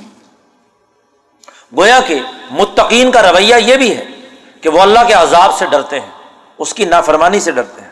قل اللہ مخلص اللہ دینی، کہہ دیجیے کہ میں اللہ ہی کی عبادت کرتا ہوں، اپنے دین کو اسی کے لیے خالص کرتے فابدو معاش تم مندون ہی اللہ کو چھوڑ کر تم چاہے جس کی مرضی غلامی کرو۔ لیکن میں نے یہ فیصلہ کیا ہے کہ میں تو صرف اور صرف اور صرف اللہ ہی کی غلامی کروں گویا کہ متقین گرد و پیش کے ماحول سے متاثر نہیں ہوتے۔ لوگ جس کی چاہے مرضی غلامی کریں، لیکن وہ اپنے لیے فیصلہ کرتے ہیں کہ وہ سوائے اللہ کے اور کسی کے لیے عبادت نہیں کریں گے، کسی کی غلامی اختیار نہیں کریں گے۔ پہلی بنیادی چیز کہ وہ اللہ کی عبادت کریں گے۔ پھر قرآن حکیم نے متقین کا ایک اور بنیادی رویہ بیان کیا۔ کہ ولزی نج تنب بدوہا و انابو اللہ لحم البشرا سورت النحل میں بھی اللہ نے یہ بات کہی تھی کہ ولاقت باسنا فیق امت رسول انبد اللہ وج تنب ہر قوم کی طرف ہم نے نبی بھیجا دو نکاتی ایجنڈا دے کر۔ کہ لوگوں کو اللہ کی عبادت اور غلامی کی دعوت دو اور تاوتی اور شیطانی نظام سے بچو۔ اور یہاں اس صورت میں جو ان صورتوں کے اختتام پر آئی ہے، یہاں بھی اللہ نے کہا کہ زبرت المتقین کی خصوصیت یہ ہے کہ وہ وہ لوگ ہیں جو تاحود سے اجتناب کرتے ہیں۔ تاحود کی تاریخ میں نے پہلے کی تھی کہ کوئی فرد، کوئی قوم، کوئی نسل کسی دوسری فرد، قوم، نسل کو غلام بنا کر اس کی سیاسی، معاشی اور فکری اور نظریاتی آزادی سلب کر لے۔ اس کا عقیدہ خراب کر دے، اس کی سیاست کو بد امنی کے اندر مبتلا کر دے، اس کی معیشت کو بھوک اور افلاس کے اندر ڈال دے۔ ہر وہ طاقت و قوت، وہ تاوت تو ایسے تاوتی طاقتوں اور قوتوں سے اجتناب کرو، پرہیز کرو۔ اور وہ اناب اللہ اور اللہ کی طرف رجوع کرو۔ لہم البشرا، ان کے لیے خوشخبری ہے۔ ایسے بندوں کو اے نبی، آپ خوشخبری سنا دیجیے اللہ دین یستمی القول، جو قرآن کے اس پیغام کو توجہ سے سنتے ہیں، اور فیت طبعون احسن ہو اور اس کی اچھی طریقے سے اتباع کرتے ہیں۔ اولائک الذین ہداہم اللہ، یہی وہ لوگ ہیں کہ جن کو اللہ نے ہدایت دی، اور یہی وہ لوگ ہیں جو عقل مند قرآن حکیم نے اس کا تذکرہ کرنے کے بعد ایک بڑی اہم بات کی طرف نشاندہی کی۔ افامن شرح اللہ صدر اسلام فہو اعلیٰ نور مر ربی کیا وہ آدمی جس کا سینہ اللہ نے اسلام کے لیے کھول دیا، شرح اللہ صدر اسلام شرح صدر کی تعریف بھی میں پیچھے دو تین دفعہ بیان کر چکا ہوں کہ مولانا سندھی کہتے ہیں، شرح صدر کا مطلب اپنا جو نظریہ اور ہدف آپ کو ملا، مثلاً تاحود سے اجتناب کا۔ اور اللہ کی طرف رجوع کرنے کا یہ آپ کو ہدف ملا۔ تو اس ہدف کو پورا کرنے کے لیے ایسی حکمت عملی بنانا جو نتیجہ خیز ہو، جو مستقبل میں نتیجہ پیدا کرے۔ تو آدمی کا گویا کہ سینا کھل گیا کہ وہ اپنے اس کام کو کیسے سر انجام دے گا۔ قرآن حکیم نے کہا، افمن شرح اللہ صدر اسلام بس جو آدمی جس کا سینا اسلام کے لیے کھل گیا یعنی اسلام پر عمل درآمد کرنے کی حکمت عملی، طریقہ کار اس کے اندر پیبست ہو گیا، اس کو سمجھ میں آ گیا۔ فہو اعلیٰ نور رب ہی وہ اپنے رب کی جانب سے ہدایت اور روشنی پر ہے، نور پر۔ فویل القاسیت قلوب من ذکر اللہ، اور جن کا شرح صدر نہیں ہوا، ان کے دل پتھر دل ہیں، سخت ہو گئے، اور ان کے لیے ہلاکت اور تباہی ہے۔ الا کفی ضلال مبین۔ قرآن کہتا اللہ نزل احسن الحدیث کتاب متشابہ مسانی تقشعر منه جلود الذین یخشون ربهم یہ اللہ نے جو پیغام نازل کیا ہے، یہ تمام باتوں میں سب سے عمدہ اور اچھا ہے۔ احسن الحدیث۔ دنیا میں جتنی انسان باتیں کرتا ہے، گفتگو کرتا ہے، ان تمام سے سب سے حسین، سب سے عمدہ، سب سے بہترین کلام قرآن حکیم۔ ہم نے یہ نازل کیا۔ اس کتاب کے پڑھنے کا اثر یہ ہونا چاہیے کہ تک من ہو جلود اللہ یکشون ربا جو لوگ اللہ سے ڈرتے ہیں، ان کی چمڑے کے اوپر لرزہ تاری ہو جائے۔ جب قرآن سنے تو ان کے جسم کے اوپر تک شعر کپ کپاہٹ تاری ہو جائے۔ من ہو جلود الزین یکش ربا اور پھر سمت ترین جلود ہوں اور پھر ان کی چمڑا اور ان کا جسم نرم پڑ جائے۔ ان کے دل نرم پڑ جائیں۔ الا ذکر اللہ اللہ کے ذکر کی طرف۔ یعنی ان کا دل، ان کا جسم، ان کی عقل، وہ نرم پڑھ کر اللہ کے ذکر کی طرف متوجہ ہو جائے۔ قرآن پڑھنے کی یہ تاثیر ہونی چاہیے۔ انسان جب قرآن سنے تو قرآن کا اثر اس کے دل و دماغ پر اس کے جسم پر ظاہر ہو کہ اس پر کپ کپاہٹ تاری ہو جائے، اس کے اوپر لرزہ تاری ہو جائے۔ وہ جو دل کی سختی ہے، وہ جو دماغ کی سختی ہے، وہ جو تکبر و غرور ہے، وہ جو میل و کچیل کی وجہ سے سختی پیدا ہو چکی ہے، وہ ختم ہو جائے، ٹوٹ جائے۔ یہ اثر اگر ہوتا ہے تو ظال کا حد اللہ یہ دی بھی منشاؤ یہ اللہ کی ہدایت ہے اور اللہ تعالیٰ جسے چاہتا ہے ہدایت دیتا ہے۔ اور اللہ فما منہاد اور جسے گمراہ کر دے دل جس نے اپنا باندھ لیا، قرآن سنا، تلاوت سن رہا ہے، لیکن کوئی اثر نہیں ہوتا، کوئی نتیجہ پیدا نہیں ہوا کہ اس کو کوئی ہدایت نہیں دے سکتا۔ قرآن حکیم نے پھر جو نہ ماننے والے ہیں، ان کے لیے سزا کا ذکر کیا ہے، اور پھر آخر میں اس بات کا اعلان کیا ہے کہ ولاقت ضرب نہ علنا صفی حاضل قرآن منک مسل ہم نے انسانوں کے لیے اس قرآن میں بار بار مختلف مثالیں دے کر بات سمجھائی ہے۔ کس لیے؟ لا اللہ یہ تذک کرون شاید وہ نصیحت حاصل کر لیں، شاید ان کو بات سمجھ میں آ جائے۔ قرآن عربی یہ عربی زبان میں ہم نے قرآن نازل کیا۔ غیر ذی عوا جن اس میں کسی قسم کا کوئی عیب یا کجی نہیں ہے۔ لا اللہ یتقون، شاید یہ کیا ہے، متقی بن جائے تقوا اختیار کر لیں۔ قرآن نے کہا، ذرا ایک اور مثال سے بات سمجھ لو۔ ضرب اللہ مسل رجولن فی شرکا متشا کسون و سلام علی رجول غلامی کے زمانے میں ایک غلام ہو، ایک آدمی ہو اور اس کے پانچ چھ خدا ہوں، پانچ چھ آقا ہوں۔ یہ بھی مالک ہے، یہ بھی مالک ہے، پانچ چھ آدمیوں کا مشترکہ ہو۔ اور وہ پانچ چھ بھی ایسے ہوں کہ جو ہر وقت ایک دوسرے سے لڑتے رہتے ہیں۔ متشا کسون ایک دوسرے کی ٹانگیں کھینچتے ہیں۔ اور ایک وہ غلام ہے جو ایک ہی کا غلام ہو۔ تو قرآن نے مثال دے کر پوچھا، سوال کیا کہ کیا وہ غلام اچھا ہے؟ جس کے پانچ آقا ہوں اور ایک کہے کہ ادھر جاؤ، دوسرا کہتا ہے ادھر جاؤ، تیسرا کہتا ہے ادھر جاؤ، چوتھا کہتا ہے ادھر جاؤ۔ یا ایک خدا کافی ہے۔ تمہیں یہ اتنے سارے خدا چاہیے؟ امریکہ، برطانیہ، فرانس، سرمایہ داروں کے اتنے سارے ملک، یہ تمہارے خدا ہونے چاہیے۔ یا ایک خدا اللہ لگتا تو یہ ہے کہ اتنے سارے تم نے بھائی باپ بنا لیے ہیں۔ اگر امریکہ ایک طرف سے ڈنڈا دکھاتا ہے تو برطانیہ کا وزیر خارجہ پہنچ جاتا ہے۔ وہ ابھی گیا ہوا نہیں ہوتا تو فرانس والے پہنچ جاتے ہیں۔ جی نیٹو ممالک کے یہ اتنے سارے اتحادی ہیں۔ نام اتحادی ہیں۔ اور ہر ایک کے اپنے اپنے مفادات ہیں۔